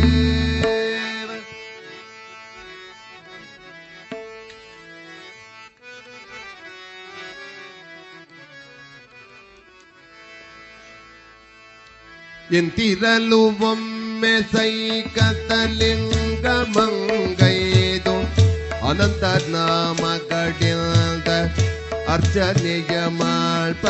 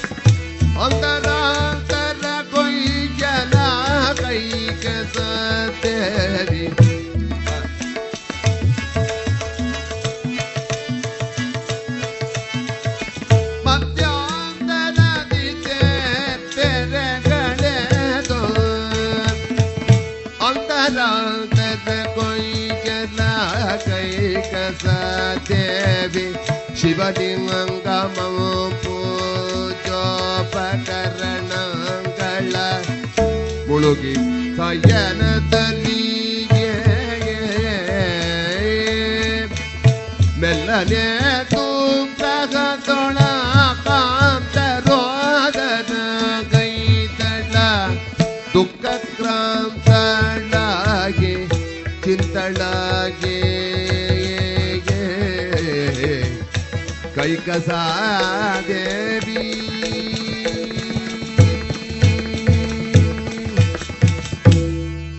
ದಶಕಂಠರಾವಣ ಭುವನದಲ್ಲಣ ಲೋಕಲೋಕಗಳನ್ನೆಲ್ಲ ಗೆದ್ದು ವಿಖ್ಯಾತನಾಗಿ ಸ್ವರ್ಣಲಂಕೆಯಲ್ಲಿ ವಿರಾಜಮಾನಾಗಿರತಕ್ಕಂತಹ ಲಂಕೆಯ ಅಧಿಪತಿಯ ತಾಯಿ ಕೈಕಸಾದೇವಿ. ಹರನ ಪರಮಭಕ್ತೆ, ಅನುದಿನವೂ ಸಮುದ್ರದ ತಡೆಗೆ ಬಂದು ಮಳಲಿಂಗವನ್ನು ರಚಿಸಿ ಅತ್ಯಂತ ಭಕ್ತಿಯಿಂದ ಭಗವಂತನನ್ನ ಪೂಜೆ ಮಾಡ್ತಾ ಇದ್ದಾಳೆ. ಅದಕ್ಕೆ ಬೇಕಾದಂತಹ ಪೂಜಾ ಸಾಮಗ್ರಿಗಳನ್ನೆಲ್ಲ ಒದಗಿಸಿ ತಂದು, ಹೇ ಶಿವನೇ, ಹೇ ಮೃಡನೇ, ನನ್ನ ಮಗನಾಗಿರತಕ್ಕಂತಹ ರಾವಣನಿಗೆ ಒಳ್ಳೆಯ ಸದ್ಬುದ್ಧಿಯನ್ನು ಕೊಡು, ಲೋಕವಿಖ್ಯಾತನನ್ನಾಗಿ ಅವನನ್ನು ಮಾಡು ಎಂಬುದಾಗಿ ಭಗವಂತನಲ್ಲಿ ಪ್ರಾರ್ಥನೆ ಮಾಡ್ತಾಳೆ. ಆದರೆ ವಿನೀತವಾಗಿ ನನಗೆ ಜ್ಞಾನ, ಭಕ್ತಿ, ವೈರಾಗ್ಯವನ್ನು ಕೊಡು ಅಂತ ಕೇಳ್ತಾಳೆ. ಆದರೆ ಒಂದು ದಿನ ಭಕ್ತಿಯಿಂದ ಪೂಜೆ ಮಾಡುವಂತಹ ಸಂದರ್ಭ, ದೇವಾದಿ ದೇವತೆಗಳಲ್ಲಿ ನೋಡ್ತಾ ಇದ್ದಾರೆ. ರಾವಣನ ತಾಯಿ ಆಗಿರತಕ್ಕಂತಹ ಕೈಕಸಾದೇವಿ ಸಹಿಕತಾ ಲಿಂಗವನ್ನು ಮಾಡಿದ್ದಾಳೆ. ಸಹಿಕತಾ ಅಂತ ಹೇಳಿದರೆ ಮರಳು, ಸಮುದ್ರದ ಹೊಯ್ಗೆ. ಲಿಂಗವನ್ನು ಮಾಡಿ ಭಕ್ತಿಯಿಂದ ಪೂಜೆ ಮಾಡುವಂಥ ಸಂದರ್ಭದಲ್ಲಿ ಪ್ರತಿ ದಿವಸವೂ ಪರಮಾತ್ಮನು ಬಂದು, ಪರಶಿವನು ಬಂದು ಅವಳನ್ನು ಅನುಗ್ರಹಿಸ್ತಾ ಇದ್ದ. ಆದರೆ ಈ ದಿನ ಎಲ್ಲ ದೇವರುಗಳು ಅವಳು ಮಾಡುವಂತಹ ಪೂಜೆಯ ಪ್ರಸಾದ ನಮಗೂ ಸಿಗಬೇಕು ಎನ್ನತಕ್ಕಂತಹ ಚಿಂತನೆ ಮಾಡಿ ಸಮುದ್ರರಾಜನಿಗೆ ಪ್ರೇರಣೆ ಮಾಡ್ತಾ ಇದ್ದಾರೆ. ನೋಡು ಸಮುದ್ರರಾಜ, ಹೇ ವರುಣ, ಅವಳು ಪೂಜೆ ಮಾಡುವ ಸಂದರ್ಭದಲ್ಲಿ ಪೂಜೆ ಮುಗಿದ ಬಳಿಕ ಆ ಪ್ರಸಾದವನ್ನ ಅವಳಿಗೆ ಸಿಗದ ಹಾಗೆ ಮಾಡಿ ನಮಗೆ ಸಿಗುವಂತೆ ಮಾಡು ಎಂಬುದಾಗಿ. ಸಮುದ್ರರಾಜನು ಕೂಡ ಭೋರ್ಗರೆಯುತ್ತಾ ಬಂದ. ಯಾವ ಕೈಕಸಾದೇವಿ ಅಲ್ಲಿ ಪೂಜೆ ಮಾಡ್ತಾ ಇದ್ಲೋ ಅಲ್ಲಿರ್ತಕ್ಕಂತಹ ಎಲ್ಲ ಪ್ರಸಾದವನ್ನ ತನ್ನ ಭೋರ್ಗೃತವಾಗಿರ್ತಕ್ಕಂತಹ ತೆರೆಯಿಂದ ಬಂದು ಆಕ್ರಮಿಸಿ ಒಳಗೆ ಕೊಂಡೋಗ್ತಾನೆ. ನೋಡ್ತಾ ಇದ್ದಾಳೆ ಕೈಕಸಾದೇವಿ, ಎಂದಿನಂತೆ ನಾನು ಯಾವಾಗಲೂ ಕೂಡ ಪೂಜೆ ಮಾಡ್ತಾ ಇದ್ದೇನೆ, ಇವತ್ತೇನು ವಿಶೇಷ? ಕೈಲಾಸದಿಂದ ಪರಶು ಬರಲಿಲ್ಲ, ಪ್ರಸಾದವನ್ನು ಕೊಡಲಿಲ್ಲ. ಹೇ ರುದ್ರ, ಹೇ ಭದ್ರ, ಹೇ ಕಪರ್ಧಿ, ಹೇ ಆಶುತೋಷ, ಏನಿದು ನಿನ್ನ ಅನ್ಯಾಯ ಎಂಬುದಾಗಿ ಹೇಳುವಾಗಲೇ ಕೈಲಾಸದಲ್ಲಿ ಪರಮಾತ್ಮ ನೋಡ್ತಾ ಇದ್ದಾನೆ. ಕೈಲಾಸ ಚೆ ಭೋಳ ದೇವ ಶಿವ ಚಕ್ರವ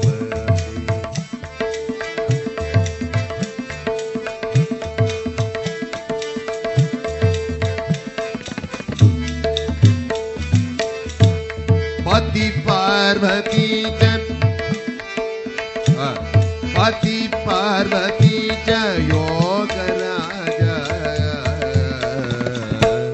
ಶಿವ ಚಕ್ರವ ಕೈಲಾಸ ಚೆ ಭೋಳ ಶಿವ ಚಕ್ರವರ್ತಿ.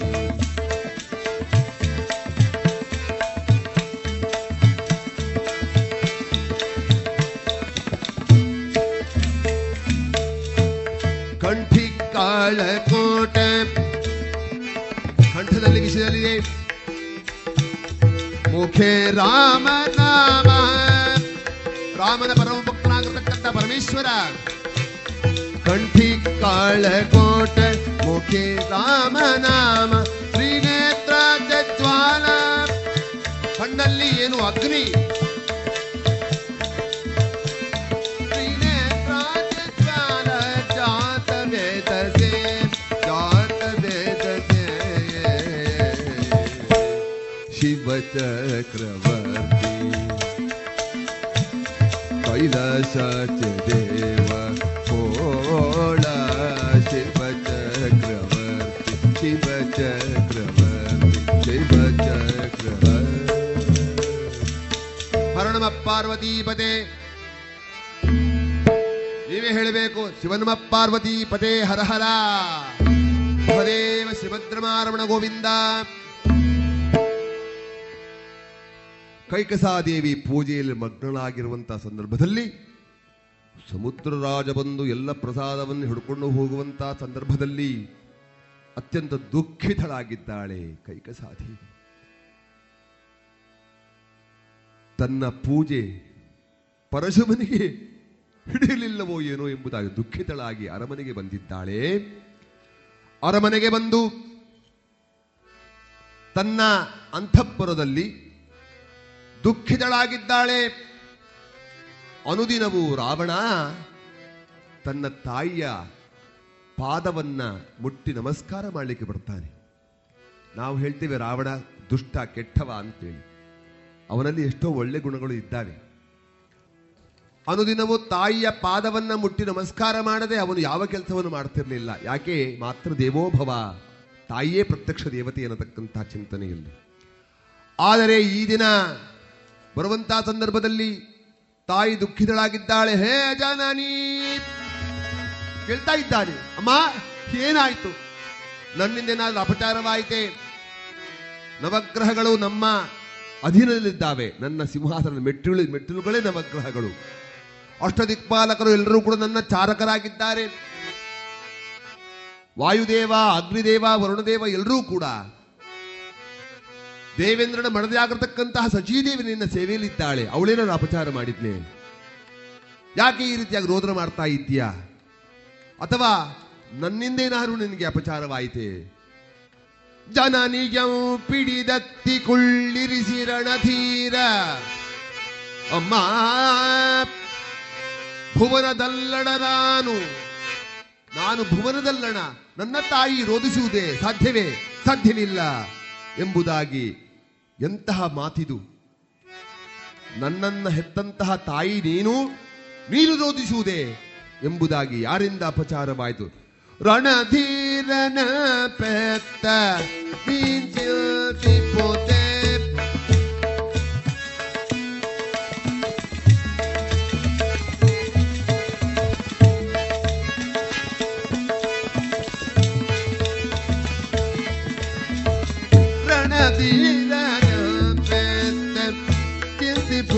ಪೂಜಿತ ಬೇಗೆ ಮನದಳಲ ಕಾರಣವ ಬೇಳ್ತಾಯ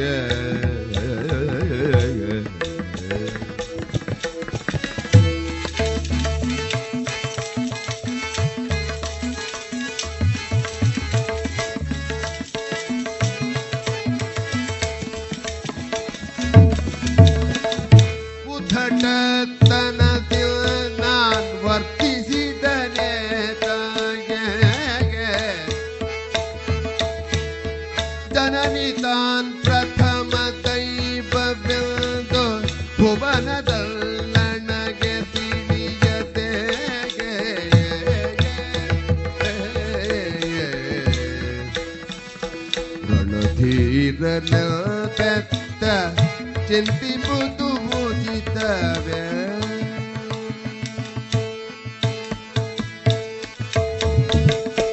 ನನ್ನಂತಹ ಪರಾಕ್ರಮಶಾಲಿ ಆಗಿರತಕ್ಕಂತಹ ಮಗನನ್ನು ಹೆತ್ತಂತಹ ನೀನು ದಿಗ್ವಿಪುದೇ ತಾಯಿ. ಇದುವರೆಗೆ ಭೂಕೈಲಾಸ ವೈ ಅನಂತ ಪದ್ಮನಾಭ ಭಟ್ ಕಾರ್ಕಳ ಅವರಿಂದ ಹರಿಕತೆಯನ್ನ ಕೇಳಿದಿರಿ. ಇನ್ನು ಮುಂದುವರೆದ ಹರಿಕತೆಯ ಭಾಗ ಮುಂದಿನ ಭಾನುವಾರದ ಸಂಚಿಕೆಯಲ್ಲಿ ಕೇಳೋಣ. ಇನ್ನು ಮುಂದೆ ತತ್ವಪದಗಳು ಪ್ರಸಾರಗೊಳ್ಳಲಿದೆ.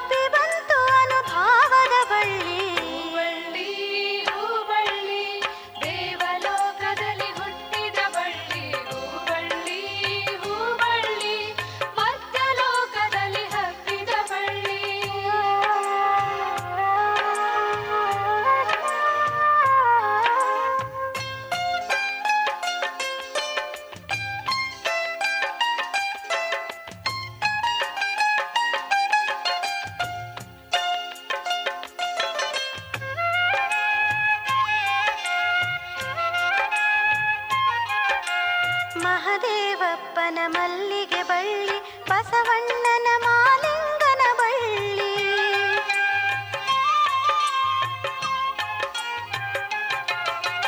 ಮಹದೇವಪ್ಪನ ಮಲ್ಲಿಗೆ ಬಳ್ಳಿ, ಬಸವಣ್ಣನ ಮಾಲಿಂಗನ ಬಳ್ಳಿ. ಗುರು ಗೋವಿಂದನ ಗುಲಾಬಿ ಬಳ್ಳಿ, ಶಿಶುನಾಳನು ನೀರುಣಿಸಿದ ಬಳ್ಳಿ. ಹೂಬಳ್ಳಿ ಹೂಬಳ್ಳಿ, ದೇವಲೋಕದಲ್ಲಿ ಹುಟ್ಟಿದ ಬಳ್ಳಿ. ಹೂಬಳ್ಳಿ ಹೂಬಳ್ಳಿ, ಮತ್ಯಲೋಕದಲ್ಲಿ ಹಬ್ಬಿದ ಬಳ್ಳಿ. ಬಳ್ಳಿ ಹೂಬಳ್ಳಿ, ದೇವಲೋಕದಲ್ಲಿ ಹುಟ್ಟಿದ ಬಳ್ಳಿ. ಹೂಬಳ್ಳಿ ಹೂಬಳ್ಳಿ, ಮತ್ಯಲೋಕದಲ್ಲಿ ಹಬ್ಬಿದ ಬಳ್ಳಿ. ಹುಬ್ಬಳ್ಳಿಯೊಳು ಮನೆ ಮಾಡಿದ್ದ ಅಬ್ಬರದಿ ಮಹಾಂತನೊಳು ಕೂಡಿದ್ದ. ಹುಬ್ಬಳ್ಳಿಯೊಳು ಮನೆ ಮಾಡಿದ್ದ ಅಬ್ಬರದಿ ಮಹಾಂತನೊಳು ಕೂಡಿದ್ದ.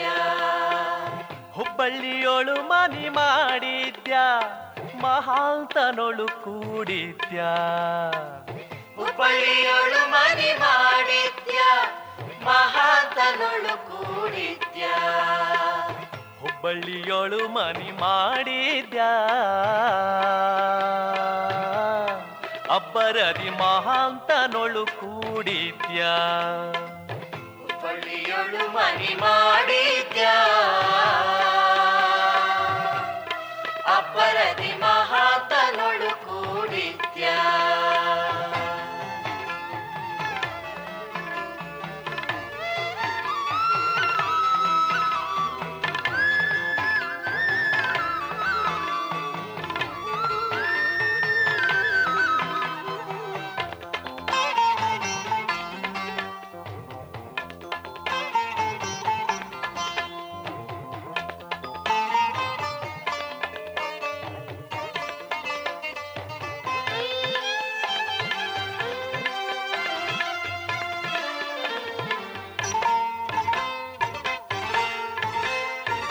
ಮಂಗಳಾತ್ಮನೊಡನೆ ಮಾತಾಡಿದ್ಯ ಮಂಗಳಾತ್ಮನೊಡನೆ ಮಾತಾಡಿದ್ಯ ಮಂಗಳಾತ್ಮನೊಡನೆ ಮಾತಾಡಿದ್ಯ ಮಂಗಳಾತ್ಮನೊಡನೆ ಮಾತಾಡಿದ್ಯ.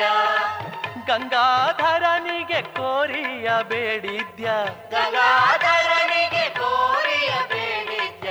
ಹುಬ್ಬಳ್ಳಿಯೊಳು ಮನೆ ಮಾಡಿದ್ಯ ಅಬ್ಬರದಿ ಮಹಾಂತನೊಳು ಕೂಡಿದ್ಯ. ಹುಬ್ಬಳ್ಳಿಯೊಳು ಮನೆ ಮಾಡಿದ್ಯ ಅಬ್ಬರದಿ ಮಹಾಂತನೊಳು ಕೂಡಿದ್ಯ.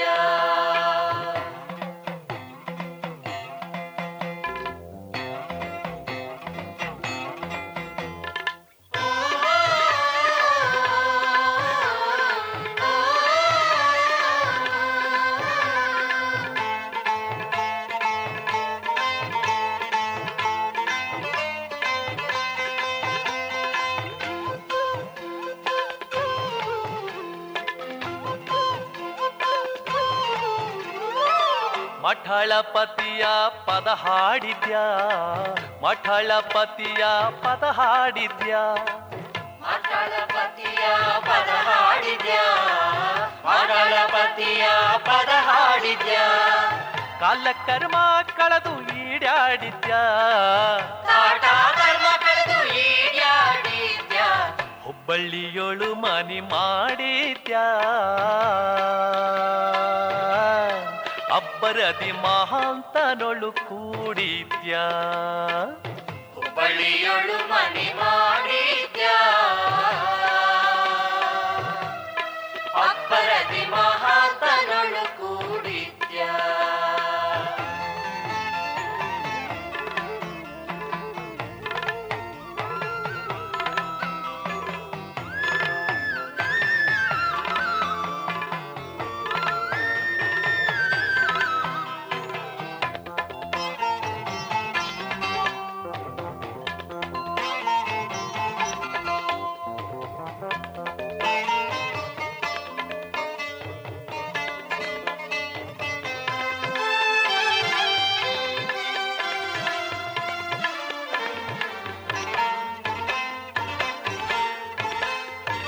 ತಾನರಸಿ ವಿಷಯ ಕಲಿದೂಡಿದ್ಯಾ, ತಾನರಸಿ ವಿಷಯ ಕಲಿದೂಡಿದ್ಯಾ. ದೇವ ಶಿಶುನಾಳಾಧೀಶಗೆ ಕರವ, ದೇವ ಶಿಶುನಾಳಾಧೀಶಗೆ ಕರವ ಜೋಡಿಸಿದ್ಯಾ ಜೋಡಿಸಿದ್ಯಾ ಜೋಡಿಸಿದ್ಯಾ ಕರವ ಜೋಡಿಸಿದ್ಯಾ. ಶಿಶುನಾಳ ದೇಶದ ಕರವ ಜೋಡಿಸಿದ್ಯಾ, ಶಿಶುನಾಳ ದೇಶದ ಕರವ ಜೋಡಿಸಿದ್ಯಾ. ಹುಬ್ಬಳ್ಳಿಯೊಳು ಮನೆ ಮಾಡಿದ್ಯಾ, ಅಬ್ಬರದಿ ಮಹಾಂತನೊಳು ಕೂಡಿದ್ಯಾ. ಹುಬ್ಬಳ್ಳಿಯೊಳು ಮನೆ ಮಾಡಿದ್ಯಾ, ಅಬ್ಬರದಿ ಮಹಾಂತನೊಳು ಕೂಡಿದ್ಯಾ. ಅಬ್ಬರದಿ ಮಹಾಂತನೊಳು ಕೂಡಿದ್ಯಾ, ಅಬ್ಬರದಿ ಮಹಾಂತನೊಳು ಕೂಡಿದ್ಯಾ.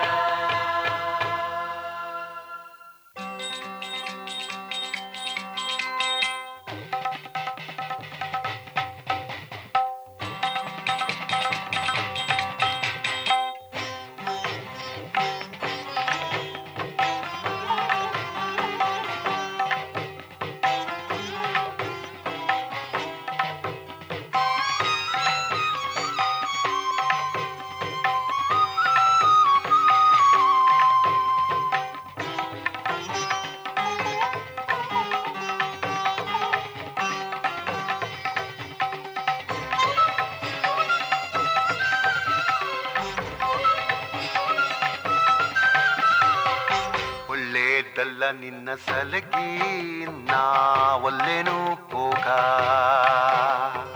ಒಳ್ಳೆದಲ್ಲ ನಿನ್ನ ಸಲಗಿ ನಾವಲ್ಲೇನು ಹೋಗ.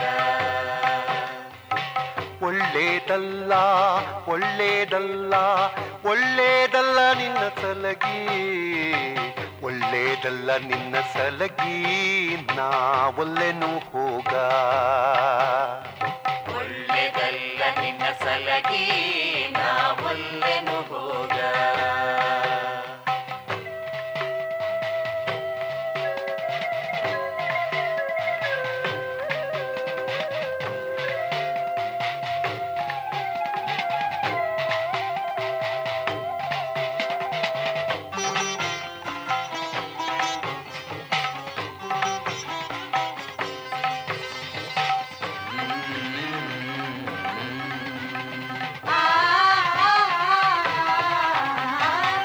ತನುತ್ರಯ ಗುಣವೆಂಬ ಮನಸ್ಸಿನಾಳದೋಳಿಟ್ಟು, ತನುತ್ರಯ ಗುಣವೆಂಬ ಮನಸ್ಸಿನಾಳದೋಳಿಟ್ಟು ದಿನಗಣ ನೆನೆಸಿ ನಿಮ್ಗ ಏನೇನು ಬೇಕು, ದಿನಗಣ ನೆನೆಸಿ ನಿಮ್ಗ ಏನೇನು ಬೇಕು.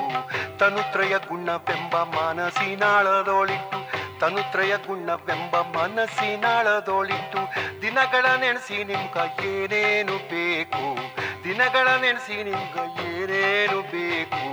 ಒಳ್ಳೇದಲ್ಲ ನಿನ್ನ ಸಲಗಿ ನಾವಲ್ಲೇನು ಹೋಗ, ಒಳ್ಳೇದಲ್ಲ ನಿನ್ನ ಸಲಗಿ ನಾವಲ್ಲೇನು ಹೋಗ.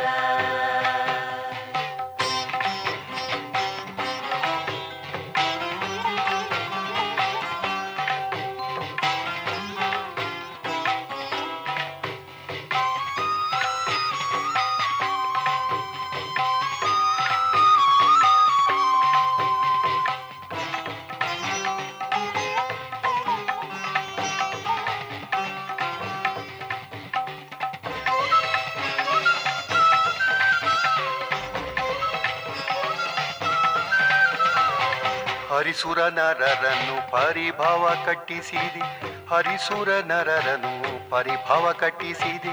ಅರಿಯದವರು ಯಾರು ನಿನಗ ಬರದಿರು ಮೈಮ್ಯಾಗ, ಅರಿಯದವರು ಯಾರು ನಿನಗ ಬರದಿರು ಮೈಮ್ಯಾಗ. ಹರಿಸುರ ನರರನ್ನು ಪರಿಭಾವ ಕಟ್ಟಿಸಿದಿ, ಹರಿಸುರ ನರರನ್ನು ಪರಿಭಾವ ಕಟ್ಟಿಸಿದಿ. ಅರಿಯದವರು ಯಾರು ನಿನಗ ಬರದಿರು ಮೈಮ್ಯಾಗ, ಅರಿಯದವರು ಯಾರು ನಿನಗ ಬರದಿರು ಮೈಮ್ಯಾಗ. ಒಳ್ಳೇದಲ್ಲ ನಿನ್ನ ಸಲಗಿ ನಾವಲ್ಲೇನು ಹೋಗ, ಒಳ್ಳೇದಲ್ಲ ನಿನ್ನ ಸಲಗಿ ನಾವಲ್ಲೇನು ಹೋಗ.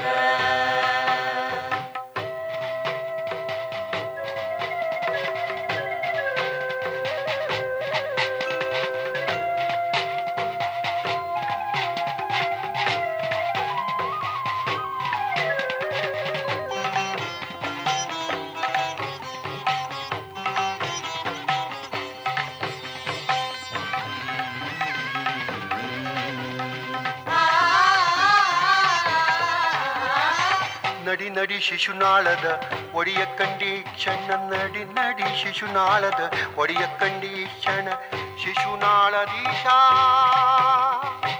ಆ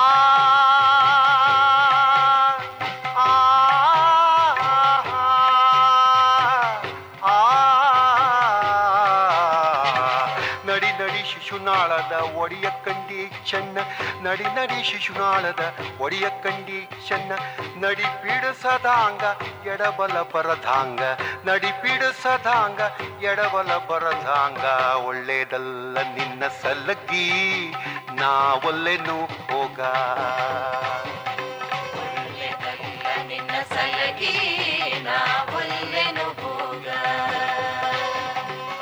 ಒಳ್ಳೇದಲ್ಲ ಒಳ್ಳೇದಲ್ಲ ಒಳ್ಳೇದಲ್ಲ ನಿನ್ನ ಸಲಗಿ, ಒಳ್ಳೇದಲ್ಲ ನಿನ್ನ ಸಲಗಿ ನಾ ಒಲ್ಲೆನು ಹೋಗ, ಒಳ್ಳೇದಲ್ಲ ನಿನ್ನ ಸಲಗಿ ನಾ ಒಲ್ಲೆನು ಹೋಗ, ಒಳ್ಳೇದಲ್ಲ ನಿನ್ನ ಸಲಗಿ ನಾ ಒಲ್ಲೆನು ಹೋಗ.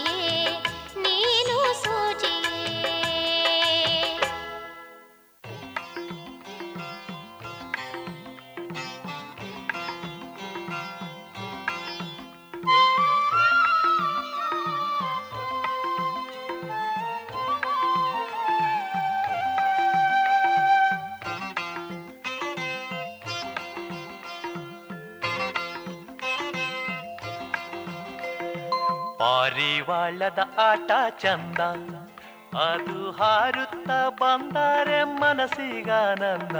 ಪಾರಿವಾಳದ ಆಟ ಚಂದ, ಅದು ಹಾರುತ್ತ ಬಂದರೆ ಮನಸ್ಸಿಗಾನಂದ. ಪಾರಿವಾಳದ ಆಟ ಚಂದ.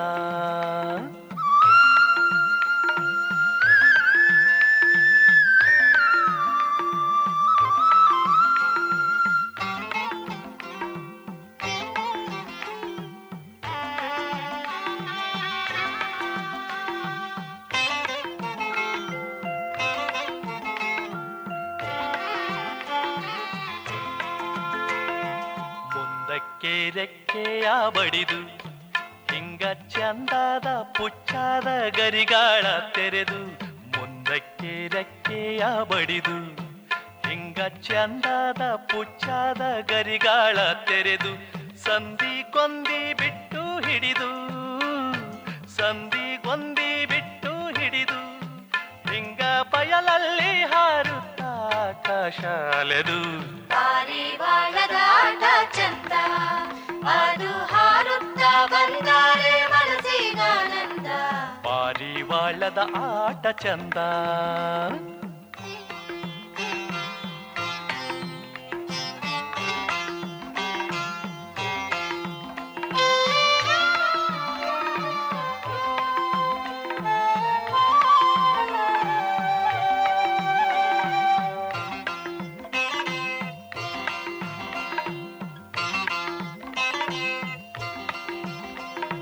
ಕರದಾನು ಕೆಳಗಡೆ ಕಳ್ಳ, ಜತೆ ಹಾರಲು ಕಲಿಸ್ಯಾನು ಪಳಗಿದ ಮಳ್ಳ.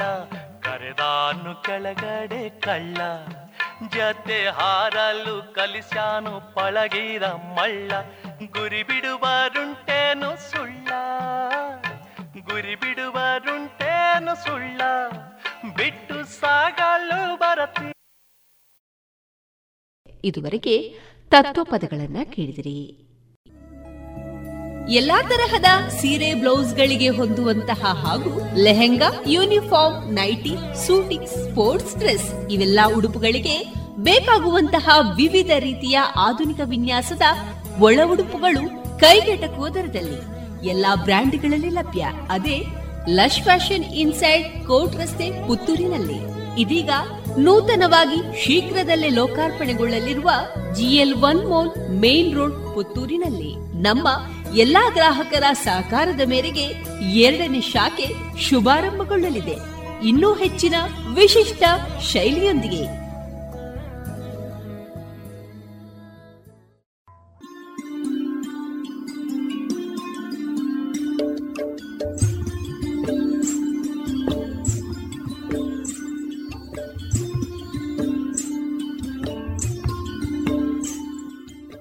ರೇಡಿಯೋ ಪಾಂಚಜನ್ಯ ಸಮುದಾಯ ಬಾನುಲಿ ಕೇಂದ್ರದಿಂದ ನಿಮ್ಮ ಕಾರ್ಯಕ್ರಮಗಳು ಪ್ರಸಾರವಾಗಬೇಕೇ?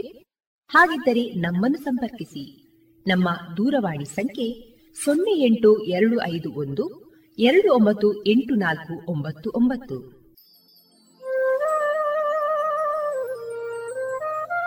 ಗಮನಿಸಿ ಕೇಳುವರೆ, ನಮ್ಮ ಕಾರ್ಯಕ್ರಮಗಳನ್ನು ವೆಬ್ಸೈಟ್ ಮೂಲಕ ಕೂಡ ಆಲಿಸಬಹುದು. ನಮ್ಮ ವೆಬ್ಸೈಟ್ ವಿಳಾಸ W W W dot radio Panchajanya dot com. ಇಲ್ಲಿ ಆರ್ಕೈವ್ಸ್ನ ಭಾಗಕ್ಕೆ ಹೋಗಿ ಕ್ಲಿಕ್ ಮಾಡಿದರೆ ಹಳೆ ಕಾರ್ಯಕ್ರಮಗಳನ್ನು ಕೂಡ ಆಲಿಸಬಹುದು. ಜೊತೆಗೆ ನಮ್ಮ ಪ್ರಸಾರವನ್ನು ಆಪ್ ಮೂಲಕವೂ ಕೇಳಬಹುದು. ಪ್ಲೇಸ್ಟೋರ್ನಲ್ಲಿ ಪಾಂಚಜನ್ಯ ಸರ್ಚ್ ಮಾಡಿ ಡೌನ್ಲೋಡ್ ಮಾಡಿಕೊಂಡು ತಮ್ಮ ಮೊಬೈಲ್ಗಳಿಗೆ ಇನ್ಸ್ಟಾಲ್ ಮಾಡಿದರೆ ರೇಡಿಯೋ ಪ್ರಸಾರದ ಕಾರ್ಯಕ್ರಮವನ್ನು ನೀವು ಆಲಿಸಬಹುದು. ನಮ್ಮ ಪ್ರಸಾರದ ಬಗೆಗೆ ನಿಮ್ಮ ಅಭಿಪ್ರಾಯಗಳನ್ನು ಹಂಚಿಕೊಳ್ಳಲು ನಮ್ಮ ವಿಳಾಸ ರೇಡಿಯೋ ಪಾಂಚಜನ್ಯ ತೊಂಬತ್ತು ಬಿಂದು ಎಂಟು ಎಫ್ಎಂ ಸಮುದಾಯ ಬಾನುಲಿ ಕೇಂದ್ರ, ನೆಹರು ನಗರ, ಪುತ್ತೂರು. ನಮ್ಮ ದೂರವಾಣಿ ಸಂಖ್ಯೆ ಸೊನ್ನೆ ಎಂಟು ಎರಡು ಐದು ಒಂದು ಎರಡು ಒಂಬತ್ತು ಎಂಟು ನಾಲ್ಕು ಒಂಬತ್ತು ಒಂಬತ್ತು. ಇಮೇಲ್ ವಿಳಾಸ radio Panchajanya at Gmail dot com. ನಮ್ಮ ವಿಳಾಸ ಮತ್ತೊಮ್ಮೆ ರೇಡಿಯೋ ಪಾಂಚಜನ್ಯ ತೊಂಬತ್ತು ಬಿಂದು ಎಂಟು ಎಫ್ಎಂ ಸಮುದಾಯ ಬಾನುಲಿ ಕೇಂದ್ರ, ನೆಹರು ನಗರ, ಪುತ್ತೂರು. ನಮ್ಮ ದೂರವಾಣಿ ಸಂಖ್ಯೆ ಸೊನ್ನೆ ಎಂಟು ಎರಡು ಐದು ಒಂದು ಎರಡು ಒಂಬತ್ತು ಎಂಟು ನಾಲ್ಕು ಒಂಬತ್ತು ಒಂಬತ್ತು. ಇಲ್ಲಿಗೆ ಈ ಹೊತ್ತಿನ ಪ್ರಸಾರ ಕಾರ್ಯಕ್ರಮವನ್ನ ಮುಕ್ತಾಯಗೊಳಿಸುತ್ತಿದ್ದೇವೆ. ಆತ್ಮೀಯ ಕೇಳುಗರಿಗೆಲ್ಲ ರೇಡಿಯೋ ಪಾಂಚಜನ್ಯದ ಬಳಗದ ಪರವಾಗಿ ನಾನು ತೇಜಸ್ವಿ ರಾಜೇಶ್ ಮಾಡುವ ಅನಂತ ವಂದನೆಗಳು.